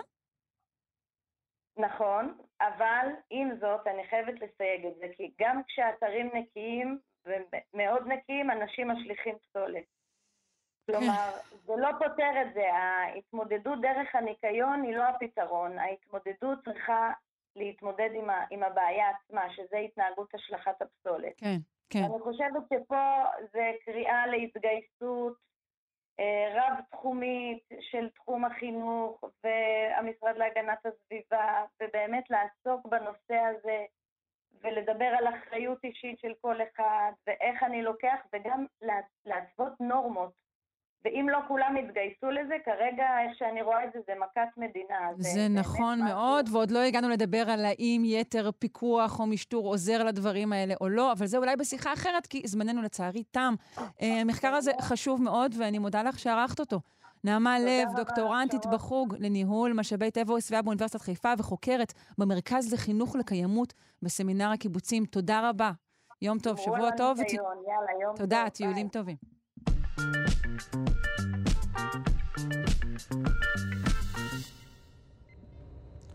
שלום, אני אה, עמיתך החשוב, ואני רוצה לשאוב ממך את כל המידע. אה, פחות או יותר, אה, באמת, ראיתי מיילים שנשמעים בערך כך.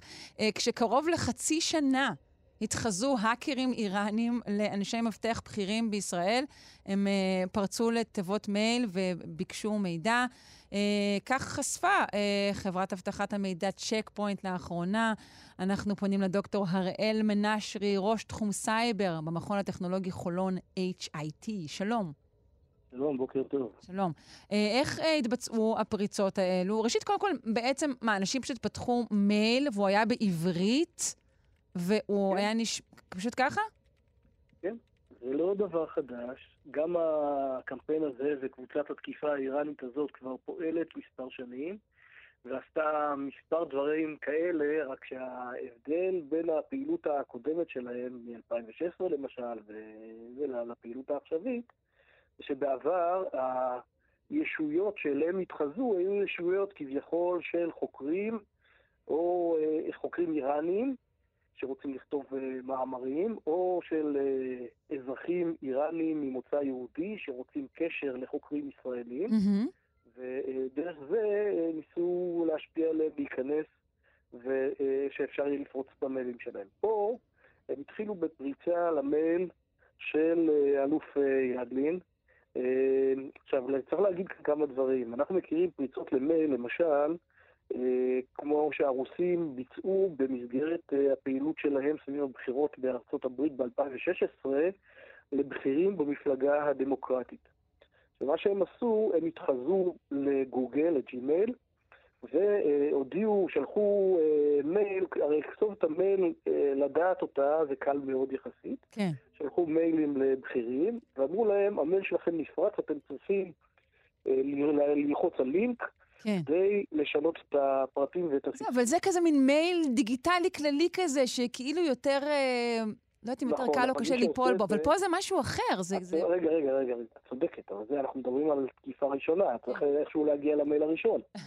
וככה הם הצליחו אה, לפרוץ למיילים ודרכם לשלוח אה, מיילים עם פוגענים לבכירים אחרים של המפלגה הדמוקרטית ולתפוס אותם. מה שהאיראנים עשו גם אז וגם עכשיו, כנראה, לפחות אה, אה, ראינו את זה אז בצורה מובהקת, שהם פעלו בצורה כזאת כמו שתיארתי אותה, וברגע שבן אדם לחץ על אותו לינק ושינה את הסיסמה, הסיסמה החדשה שלו הייתה כבר בידי האיראנים, והם יכלו להשתלט לו על, ה, אה, על, ה, על האימייל. כנראה שזה מה שהם עשו גם במקרה הזה. במקרים של הבכירים הנוספים שפורסמו, ציפי לבני ונוספים. הם כבר לא היו צריכים, כי מה שהם עשו, הם פעלו, הרי אנחנו בעולם הסייבר מפעילים הרבה מאוד יכולות של מה שנקרא הנדסה חברתית. אנחנו רוצים שבן אדם ייתן לנו בעצמו את הפרטים שלו שאסור לו לתת, ולא נצטרך להתאמץ יותר מדי. כלומר, לא, לא, לא האקרים מתוחכמים, אלא יותר פסיכולוגיה. זה מתוחכם, כן, אבל זה פסיכולוגיה. כן, זה מתוחכם, אבל זה, אבל זה מהתחום הפסיכולוגי. נכון, ואז הם שלחו אה, מיילים כביכול בשמו של אה, אלוף אה, ידלין, שאומר לציפי לבני ולאחרים, כמו, כמו שפורסם, בואי, אה, יש לי כאן אה, מאמר, תפתחי אותו בבקשה ותעירי את הערותייך, וברגע שאת אה, לוחצת על הלינק למאמר, את מגיעה לדף נחיתה. שאומר לך, בואי תחזיני את הסיסמה כדי שתוכלי לקרוא את המסמך. וברגע שאת עושה את זה, למעשה המייל אה, שלך, סיסמת המייל, נמצאת אצל התוקף. זה דבר מאוד הגיוני שאומרים לך לפתוח מסמך בדרייב, ואתה צריך לשים את הסיסמה, זה, נכון, זה הגיוני. נכון, אבל את לא צריכה לשים את הסיסמה שלך, אלא אומרים לך מהי הסיסמה, mm-hmm. ומי שקובע את הסיסמה זה בעל המסמך. כן. ופה אה, מה שמשמח זה שהחשד עלה, והדבר הזה נמנע.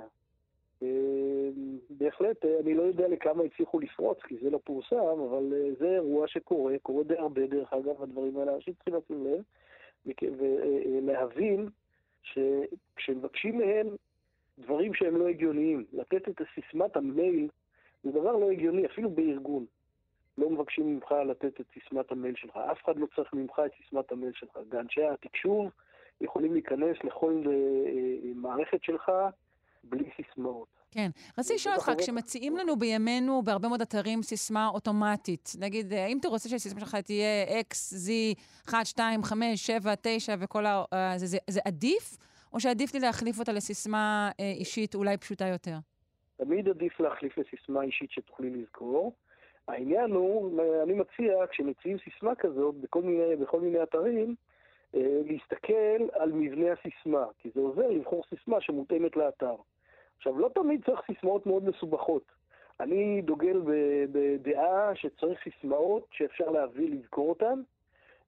צריך להבין שאי אפשר לשים את אותה סיסמה בכל מקום, וגם אחת למספר חודשים, חודשיים, שלושה, רצוי מאוד להחליף סיסמאות, כי יכול להיות שהסיסמאות נפרצו ונפלו לידיים זרות. אבל לצורך העניין, אם נשים סיסמאות יותר מדי מסובכות, יהיה לנו בעיה אחר כך לזכור אותן. כן, אה, כן, כן. כולם אה, בהחלט אה, מכירים את הבעיה הזו, ולכן יש להם כמובן פתקים קטנים ופנקסים וכל מיני מקומות כאלה עם הסיסמאות שלהם. יש לי עוד שאלה. פתק לא לשים ליד המחשב. אם הולכים עם פנקס בכיס זה דבר אחד, אבל פתק ליד המחשב... אה, לא להדביק על הכרטיס אשראי, אתה אומר, את הסיסמה של זה? בסדר גמור. אני לא יודע. רגע, יש לי שאלה. לפי מה נבחר, אמרת שזה האלוף ידלין, לפי מה בחרו להתחזות לא, למשל? מה, מה, האם יש משהו אה, בדמותו הדיגיטלית, כמובן? לא, קודם כל, אה, הם רצו להגיע למייל שלו בתור התחלה, והם הגיעו. Mm-hmm. ולהיות במייל שלו ולפרוץ אותו, זה מבחינתם כבר הישג, כי אה, בגלל האישיות, בגלל הבן אדם, האיש היה ראש אמ"ן, האיש כן. היה... אחד התוקפים של הכור בעיראק, לא שזה רלוונטי. לא, ברור, אבל, אבל, אבל יש אנשים נוספים שדרכם יכלו לעשות את הפיתוי הזה, נכון, אני חושבת. העניין הוא שהוא כזה בכיר, שכאשר הוא כותב מסמך, והוא חוקר בכיר היום בהרווארד, mm. וכשהוא רושם, כותב מאמר, המאמרים שלו הם בעלי עניין, ולא מעט בכירים, אכן יש סיכוי שירצו לעבור על המאמר, להוסיף את הגיגיהם. ואולי גם ליהנות מזה שהם קרובים לעניין. ועל הדבר הזה עובדים. זה חלק מההנדסה החברתית. הבנתי. וציפי לבני עצמה היא זו שהביאה, היא זו שבעצם עלה אצלה החשד במקרה הזה? אצלה עלה החשד, היא קיבלה מייל שכביכול הגיע מאלוף ידלין, שאמר לה, בואי תפתחי וזה, ואז היא התקשרה אליו ואמרה לו, אתה שלחת את זה? והוא אמר לה, אני לא יודע על מה את מדברת. ומפה התחילה החקירה במקרה הזה. יפה, כל הכבוד לציפי לבני. אבל זה סיפור שעובד כבר הרבה זמן, נכון, נכון, בהחלט כל הכבוד.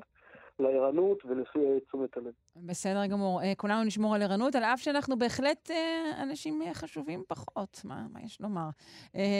תודה רבה. הם חשובים פחות, כולם חשובים. זה יפה מצדך לומר את זה בבוקר זה. דוקטור הראל מנשרי, ראש תחום סייבר במכון הטכנולוגי חולון, HIT, תודה. בוקר טוב. בוקר טוב.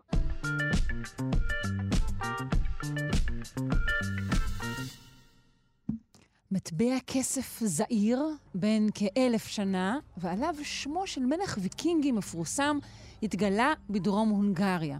אני מודה שזה הפתיע אותי, כי לא ידעתי שלוויקינגים היו מטבעות. אני רוצה לפנות לפרופסור יצחק חן, היסטוריון של ימי הביניים המוקדמים וראש המכון הישראלי ללימודים מתקדמים באוניברסיטה העברית. בוקר טוב, פרופסור חן. בוקר טוב. אז מהו המטבע הזה ומה מופיע עליו? טוב, זה, זה מטבע די שגרתי שאנחנו מוצאים, של המלך הרולד הרדרדה, ונכון שזה המטבע הראשון שהתגלה בהונגריה, אבל זה הראשון שהתגלה כי לא חיפשו מספיק, אני בטוח שיש שם עוד הרבה מטבעות ויקינגים שמחכים שיגלו אותם. סך הכל האזור, גם האזור של הבלקן, עד אפילו קונסטנטינופוליס, הוא אזור שהיה עם הרבה מאוד ויקינגים בסוף האלף הראשון, תחילת האלף השני. הם הגיעו, הם הרי הקימו את הדוכסות או הרוזנות של קייב, הם שהו שם, הם הגיעו עד לקונסטנטינופוליס, יש לנו הרבה מאוד גרפיטי בקונסטנטינופוליס של ויקינגים, כן, באיסטנבול של היום, אפילו בכנסייה של הגיה סופיה יש גרפיטי של ויקינגים. כך שהנוכחות של הוויקינגים באזור לא מפתיעה, ואם יש נוכחות של ויקינגים באזור, אז גם מטבע הדברים יגיעו מטבעות שהן מטבעות ויקינגים.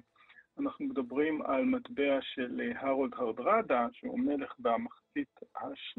באמצע המאה ה-11 לספירה, שזה כבר תקופה מאוד מאוד מאוחרת, זה לקראת סוף מה שאנחנו מכנים העידן הוויקינגי, שבו הממלכות בסקנדינביה כבר מתנהגות כמו ממלכות אירופיות לכל דבר, והרולד ארדרדה ידוע כמי שבעצם ייצב את המערכת המוניטרית בנורבגיה, כך שלא מפתיע שדווקא המטבע שלו הוא זה שהתגלה בהונגריה. זאת אומרת, לא...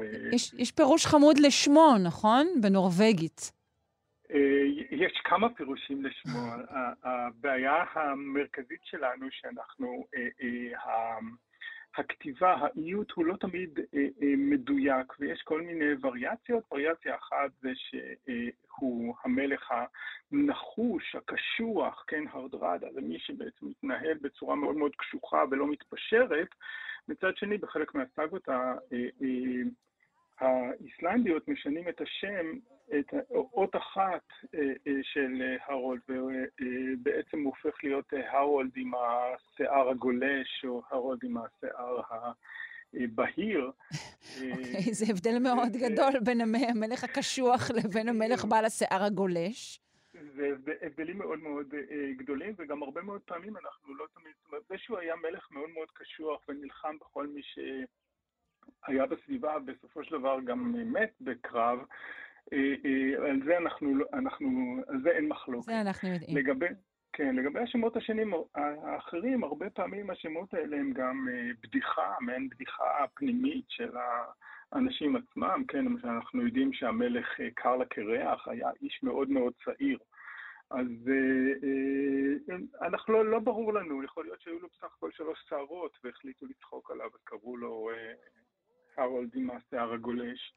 אה, אנחנו, אנחנו לא יודעים, אבל אה, אה, הוא נודע בהיסטוריה כאחד באמת המלכים המשמעותיים ביותר בנורבגיה במאה ה-11. הוא, הוא הופך להיות מלך, הוא, מלך כמעט 20 שנה, שזה יחסית, זה הרבה. הוא עולה לשלטון ב-1046, מארגן מחדש את נורבגיה, מנסה כל הזמן, כמעט כל שנה הוא מנסה לכבוש גם את דנמרק, לא כל כך מצליח לו. אה, כשהוא מתייאש מדנמרק הוא עובר לאנגליה ושם הוא אה, מת. אה, ובכלל, התחלתי בדבריי להגיד שאני הופתעתי מהמטבע, כי אני, כידוע, אה, אה, אדם בור למדי, אה, ואני ניזונה בעיקר ממה שאנחנו בתרבות הפופולרית יודעים על ויקינגים, שהם יורדי ים מרושעים, ובעצם המטבע הזה שייך, כמו שאתה אומר, לתקופה הוויקינגית המאוחרת, לתקופה שבה בעצם הם הפכו מיורדי ים לתושבים לכל דבר, נכון? התחילו מערכת מוניטרית, מערכת משפטית גם. נכון? כן, כן, מערכת משפטית, מערכת מוניטרית, אה, יש להם תרבות וספרות משלהם, אבל אלה השלבים המאוד מאוד מאוחרים שבהם אנחנו מכירים אותם ואנחנו יודעים, יש לנו גם הרבה מאוד מקורות עליהם. באמת, בפלישות הראשונות של הוויקינגים, שאנחנו מתחילות במאה השמינית, אז אנחנו יודעים עליהם מעט מעט מאוד, וכל ש...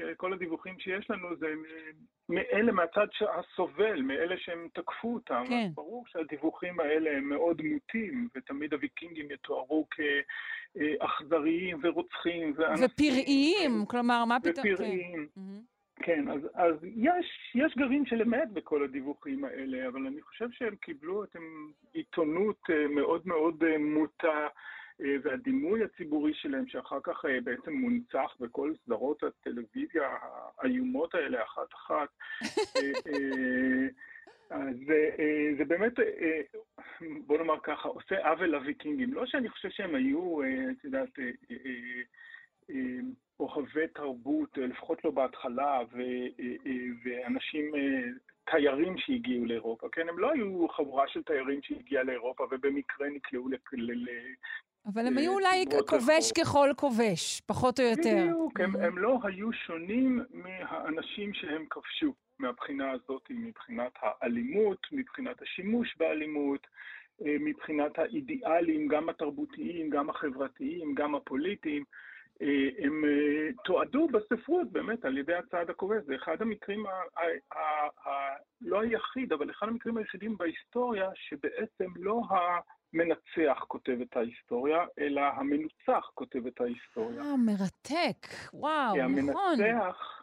המנצח עוד לא ידע לכתוב, זאת אומרת, עוד לא, לא הייתה לו תרבות של תיעוד וכתיבה. אחר כך הוא לומד אותה ואנחנו באמת מקבלים אה, אה, אה, תמונה שונה לחלוטין.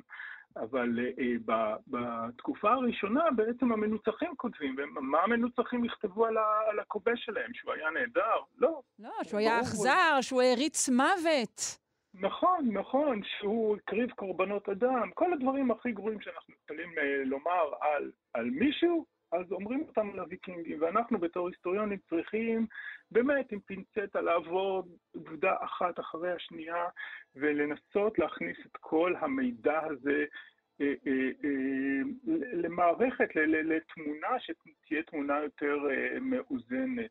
Mm-hmm. זה בעייתי, כי לא תמיד אנחנו יכולים להשוות למקורות אחרים, אבל זאת חובתנו כהיסטוריונים. כן. אפ, אפילו המוצא שלהם לא היה מוצא אתני אחד, נכון? אין, בוודאי. זאת אומרת, אנחנו מדברים עליהם כי המקורות שמתארים אותם, מתארים אותם כגדולים, כפראיים, כג'ינג'ים. כן, ייתכן ש... שהוא... אבל ייתכן ש... שה... שיכול להיות שהפיזיות שלהם היא מה שהשליך על התיאורים, או ההפך? אנחנו, האמת היא שאנחנו לא יודעים, כי כשאנחנו בודקים את הקברים, למשל, מאותה תקופה, יש אה, השוואה של קברים של, מסקנדינביה במאה, אה, תחילת המאה התשיעית לקברים אה, בצרפת למשל, בפרנקיה, בצפון צרפת, אנחנו מוצאים שההבדל מבחינת הגודל הוא משהו כמו חצי סנטימטר בין אה, ויקינגי מצוי לפרנקי מצוי. כשאנחנו עוברים לנשים, אז הנשים הפרנקיות גבוהות בכמעט שני סנטימטר מהנשים הוויקינגיות. כלומר, זה לא, התיאורים שיש לנו הם באמת תיאורים מאוד מאוד מוטים. וזה, אה, וזה בעייתי, אנחנו לא יודעים, חלקם מגיעים מדנמרק, חלקם מגיעים משוודיה, מדובר פה בחבורות של אה, יורדי ים, שונות שגם לא מתואמות ביניהם בהתחלה. אנחנו מדברים פה על, על, על ערב רב של, של אה, יציאות ויקינגיות, יציאות מסקנדינביה לכיוון היבשת, אה, כשהאנשים ביבשת עצמה נוטים להתייחס אליהם כאל משהו אחד, כן? כי הם מכירים כן. ממלכה, יש להם ממלכה מאורגנת, והם יוצאים מנקודת הנחה שגם שמה יש ממלכה מאורגנת. לא, גם נוח לחשוב על האויב כעל אחד, זה, הגיוני. כן, נכון, ואז הם חותמים על חוזה שלום עם, עם איזו קבוצה אחת של ויקינגים שמגיעה, mm-hmm. משלמים להם הרבה מאוד כסף שילכו, והם נורא מתפלאים שפתאום אה, שעתיים אחרי כן מגיעה קבוצה אחרת של ויקינגים. מה, הם לא מכבדים חוזה שלום? לא, אבל זה לא, זה, זה בכלל חבורה אחרת שלא קשורה לחבורה הראשונה. Mm. אז יש כאן הרבה מאוד אה, בלגן, הרבה מאוד חוסר הבנה מצד המתעדים, כן, הקורבנות פה במקרה הזה, חוסר הבנה של מי התוקף, מי עומד מולם, וזה יוצר באמת הרבה מאוד בעלה. אני חושב שהדבר שה, המשמעותי ביותר שיוצרים הוויקינגים במאות השמינית והתשיעית, ואחר כך זה ממשיך, זה, זה משתרש, זה פחד גדול מאוד מהעובדה שהוויקינגים מגיעים. מספיק שמגיעה שמועה שהוויקינגים בדרך שכפר שלם יתפנה מיושבה וכולם יברחו ו... ויחפשו מחרסה. אז יש פה איזשהו אה, אלמנט שהוא אלמנט אה, חברתי, תרבותי, אה, מאוד משמעותי שיוצר את הדימוי של הוויקינגים, שאחר כך כמובן יוצרים מאוחרים יותר, זה לא, לא רק יוצרי הסדרות הסדרות שאנחנו רואים היום, אלא עוד לפני כן, גם במאה ה-18, כחלק מהתנועה הרומנטית, ואחר כך אצל וגנר וכולי וכולי, אנחנו מוצאים את, ה, את המוטיבים האלה חוזרים שוב ושוב, כך שכשהתרבות המודרנית שלנו מתייחסת אל הוויקינגים, היא כבר מתייחסת עם היסטוריה ארוכה של עיוות. כן. ו- וחוסר דיוק היסטורי. אז אני שמחה שהמטבע, הכסף הזעיר הזה, כאמור בן אלף שנה שהתגלה עכשיו אה, בהונגריה, אה, פתח לנו פתח לתקופה המאוחרת יותר של הוויקינגים, ובכלל אה, אה, קצת לאמת אה, את התדמית שלהם. אני מאוד מודה לך, פרופ' יצחק חן, היסטוריון של ימי הביניים המוקדמים וראש המכון הישראלי ללימודים מתקדמים באוניברסיטה העברית. נשמח לשמוע אם חשוב עוד על הוויקינגים. תודה, ביי. בשמחה רבה, להתראות.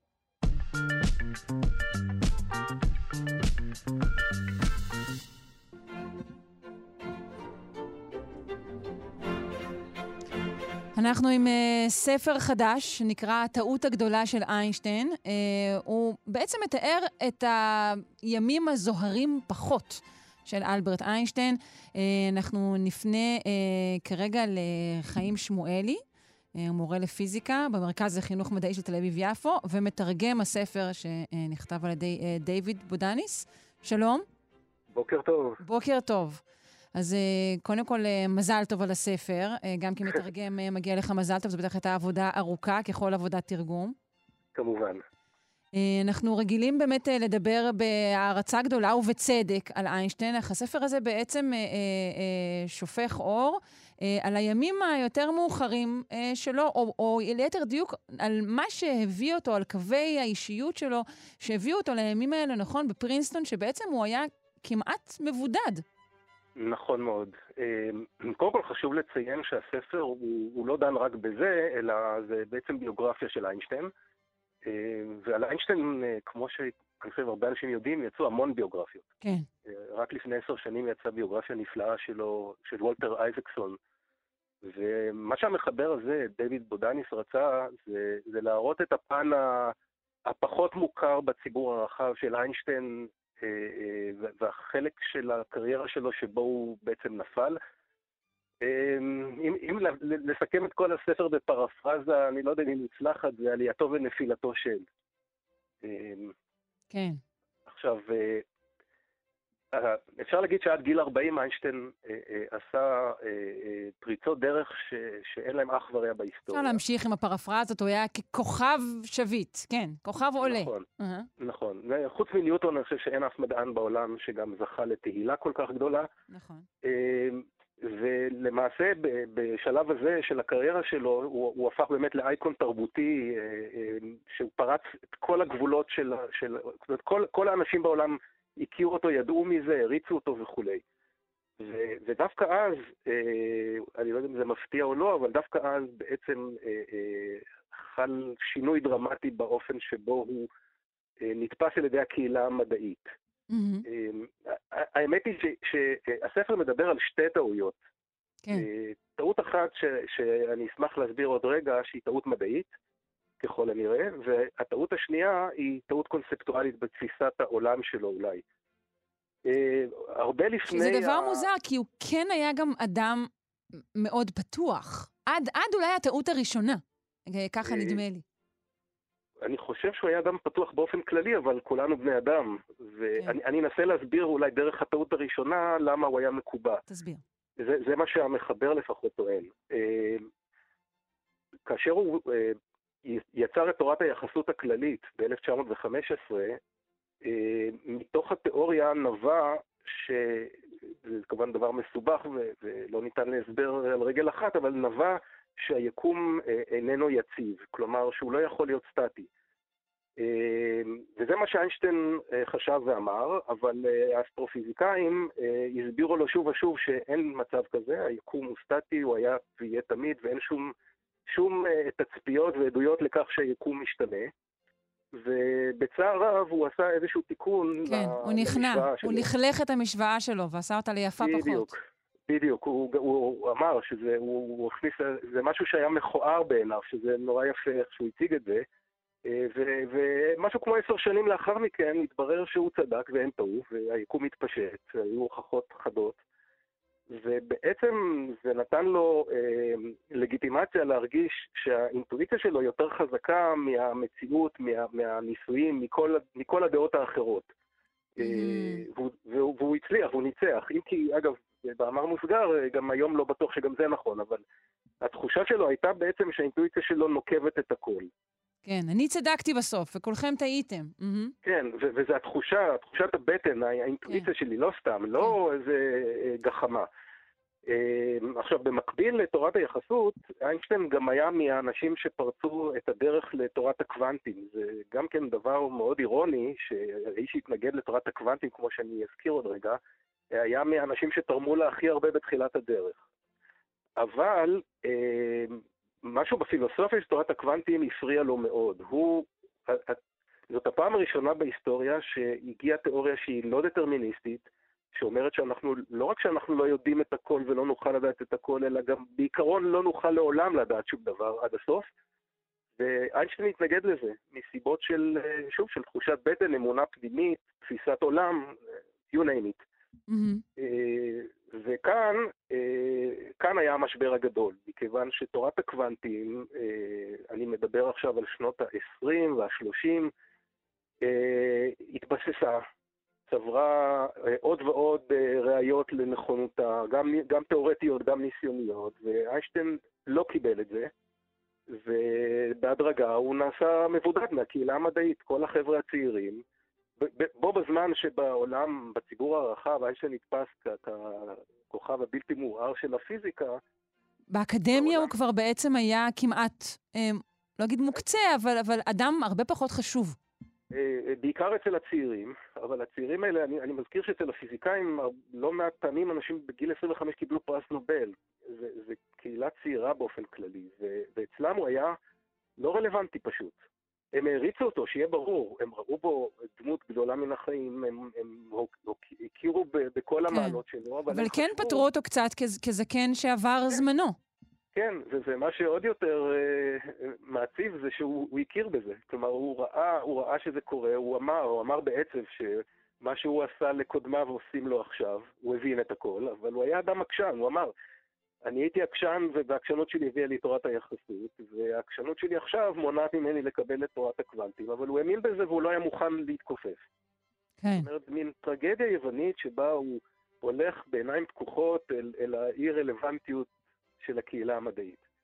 וזהו, זה המשיך ככה עוד ועוד. דרך אגב, באותה תקופה שבה הוא נלחם בתורת הקוונטים בש, בשיניים, כן, הוא, הוא ניסה עוד ועוד להמציא פרדוקסים ש, שיפריחו את תורת הקוונטים, ו, ואני חייב להגיד שבמבט, בפרספקטיבה לאחור, ה, כל הניסיונות שלו שכשלו הם, הם כישלונות מפוארים. זאת אומרת, לפי, לפי, אני חושב שלפי דת כולם, אה, כל אותן ניסיונות להפריך את תורת הקוונטים, אה, אה, א', העמיקו את הנכונות של התיאוריה, ב', הן היו יפהפיות. המאמר האחרון שהוא כתב, שהוא היה משמעותי, זה עד היום הוא מאוד מפורסם, זה נקרא פרדוקס איינשטיין פודולסקי רוזן, הוא נחשב במאמר קלאסי פורץ דרך, והוא טעה, איינשטיין, כן? הראו ניסיונית שהוא לא, לא צודק. אבל עדיין אה, מאמר יפה ותיאוריה מעניינת. אני אה, חושב שכל פיזיקאי מוכן לתרום את הכליה כן. הימנית שלו בשביל להיות חתום עליו. תודה רבה לך. אה, אנחנו נאלצים לסיים. חיים שמואלי, מתרגם הספר החדש, הטעות הגדולה של איינשטיין, וגם מורה לפיזיקה במרכז לחינוך מדעי של תל אביב-יפו. מודה לך מאוד. בוקר טוב. תודה רבה.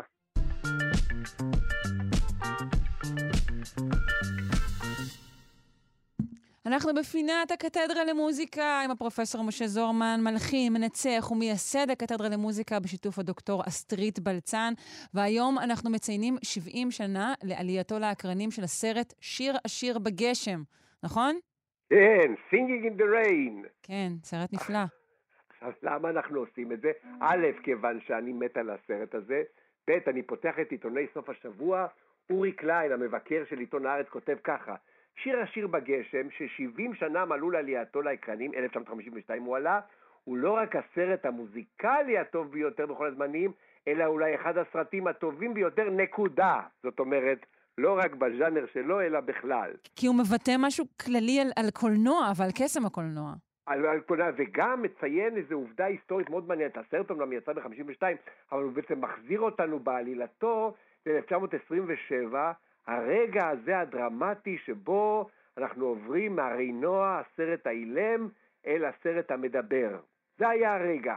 כמובן רגע מאוד טראומטי, כי הרבה מאוד שחקנים שהיו יפים מאוד, אבל ברגע שפתחו את הפה קולם היה קול של עורב, איכשהו איבדו את uh, מקומות עבודתם. אז זאת אומרת, זה סצנה, זה, יש סצנות מאוד מדהימות של איך מתחילים בכלל לעבוד על הטכנולוגיה החדשה הזאת, ששינתה כמובן את כל פני עולם ה... איך אנחנו צופים בסרט.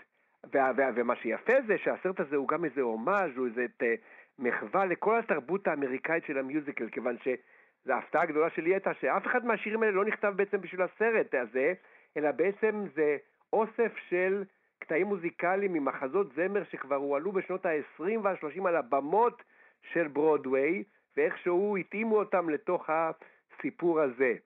אה, וואו, בכ... אני גם זה, לא ידעתי. זה בכלל, כן, אתה שומע ואתה אומר, וואו, הכל זה נכתב לסרט הזה, לא, שום דבר לא נכתב לסרט הזה, הכל מקור. אבל מה שכולה, אנחנו כולם זוכרים, כל מי שחובב קצת מיוזיקל, ברגע שאתה משמיע לו את...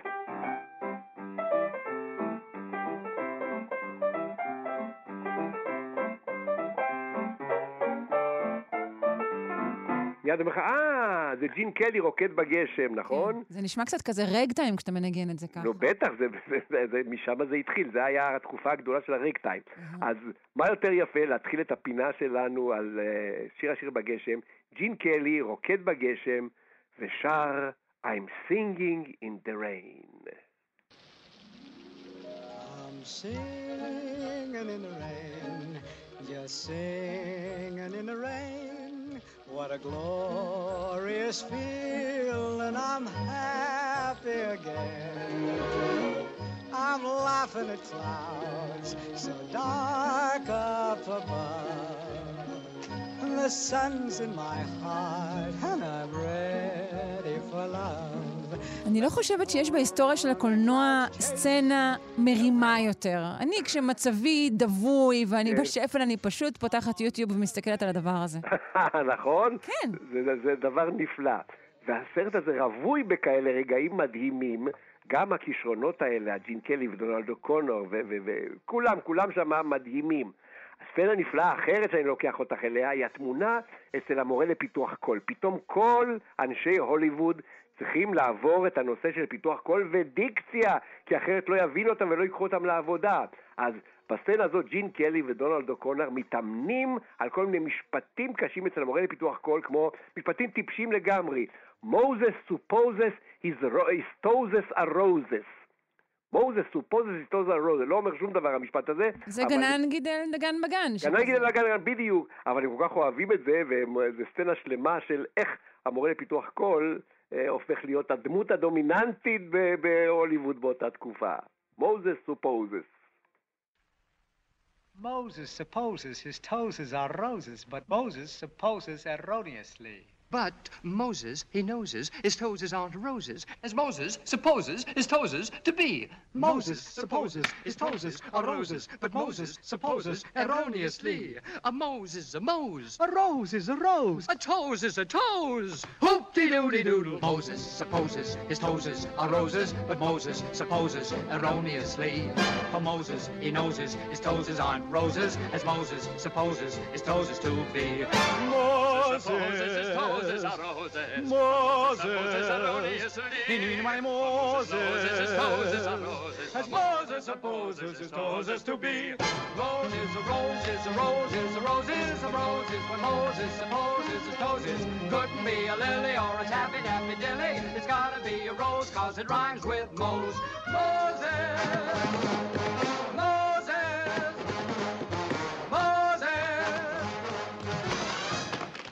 וכמו בכל סרט טוב, זה מתפתח לסצנה של כמובן ריקוד סטפס מדהים, שהשניים רוקדים. כן.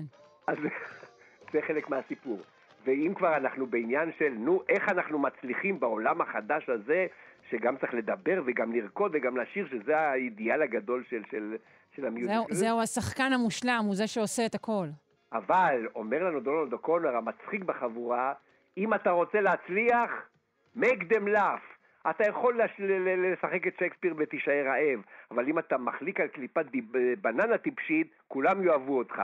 אז השיר הזה הוא שיר נורא מצחיק מתוך הסרט הזה, make them laugh, ככה תצליח בעולם הבידור האמריקאי. Make them laugh, make them laugh. Don't you know everyone wants to laugh? my dad said, be an actor, my son. But be a comical one, they'll be standing in lines for those old honky-tonk monkey shines. Or you could study Shakespeare and be quite elite. And you could charm the critics and have nothing to eat. Just slip on a banana peel, the world's at your feet. Make 'em laugh, make 'em laugh, make 'em laugh. Make make them laugh. Don't you know everyone wants to laugh? My grandpa said go out and tell 'em a joke, but give it plenty of hope. Make 'em roar, make 'em scream. Take a fall, but a wall split a seam. You start off by pretending you're a dancer with grace. You wiggle till they're giggling all over the place. And then you get a great big custard pie in the face. Make 'em laugh, make 'em laugh, make 'em laugh. Make 'em laugh, don't you? All וכמובן סצנה שלמה שבה איך אתה יכול להצחיק את האנשים בצורה האידיאלית. סצנה נהדרת. כן, כלומר, על אף מותו של הסרט האילם, אה, עדיין הסלפסטיק אה, אה, שולט בכיפה בתור ז'אנר מרכזי בהומור. בדיוק, איך אתה יכול להצחיק, אתה צריך לעשות את זה בלי מילים, אז הסלפסטיק עושה את זה. מהמם. עד שמגיע באמת 1927, ואז אנחנו, גם בזה אנחנו אשמים קצת היהודים, כי אל ג'ולסון, הזמר היהודי, יוצא עם הסרט The Jazz Singer, שבעצם סיפור על, על איש שנולד בבית של חזנים והופך להיות אה, כוכב גדול אה, בברודוויי, וזה, ההצלחה שלו אמרה לכולם, וואו, אפשר לשיר בתוך קולנוע, בואו ננסה את הדבר הזה. אז אל ג'ולסון הוא בעצם הטריגר לסיפור הזה, גם בסרט הזה מזכירים אותו. אבל כל הגדולה של המיוזיקל שאני נורא אוהב, ואני לא יודע, יש אנשים שפחות אוהבים, זה הנושא הזה של ליצור את האשליה. אשליה של היופי האינסופי והיכולות האינסופיות של המבצעים, והסרט מסתיים באיזה גרנד פינאלה גדול, שכולם שרים ואומרים, got to dance, אני חייב לרקוד, אחרת החיים שלי לא יהיו חיים. אז ג'ין קלי, באיזה סצנה מדהימה, בוא נראה איך נשמעת הוליווד, או אחר כך, לפני זה בברודוויי ואחר כך הוליווד, אנחנו חייבים לרקוד, כי האשליה תציל את חיינו משיממון. Got to dance.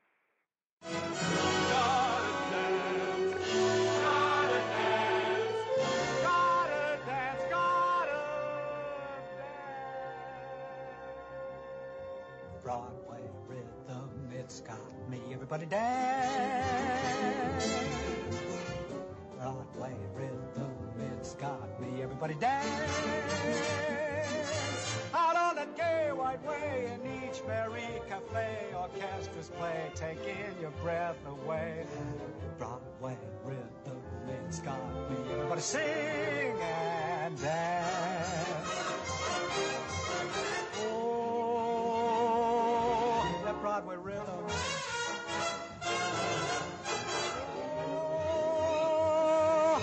Broadway rhythm. When I hear that happy beat, feel like dancing down the street. That Broadway rhythm, writhing, beating rhythm. Gotta dance, gotta dance,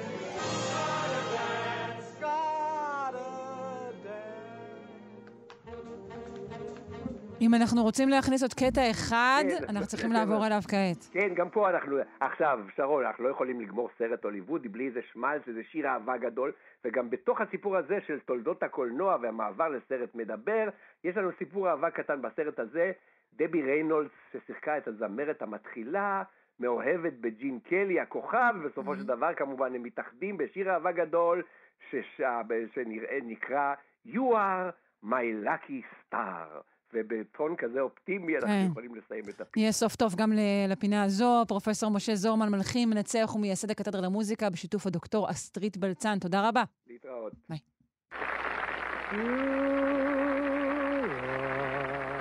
my lucky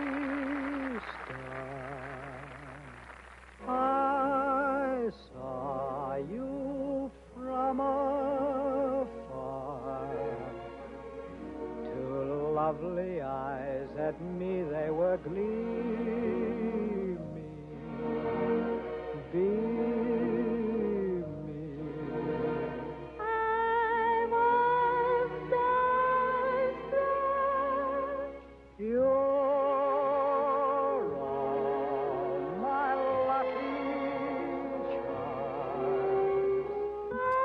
ובנימה רומנטית זו, תוכניתנו מסתיימת. שלושה שיודעים להיום, אני רוצה להודות לעורך שלנו רז חסון, למפיקה אלכס דביקר, אה, למבצע הטכני אלון מקלר. אה, ניתן להאזין לנו גם בשידור החוזר שלנו בשעה שמונה בערב, או כהסכת ביישומון של כאן תרבות, בזמן ובמקום שיתאים לכם. אנחנו נמצאים גם אה, בפייסבוק, בקבוצה שנקראת כאן שלושה שיודעים. היזהרונה מחיקויים.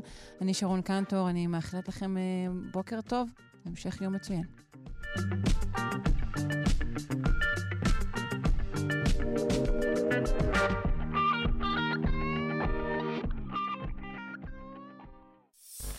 אתם מאזינים לכאן הסכתים, הפודקאסטים של תאגיד השידור הישראלי.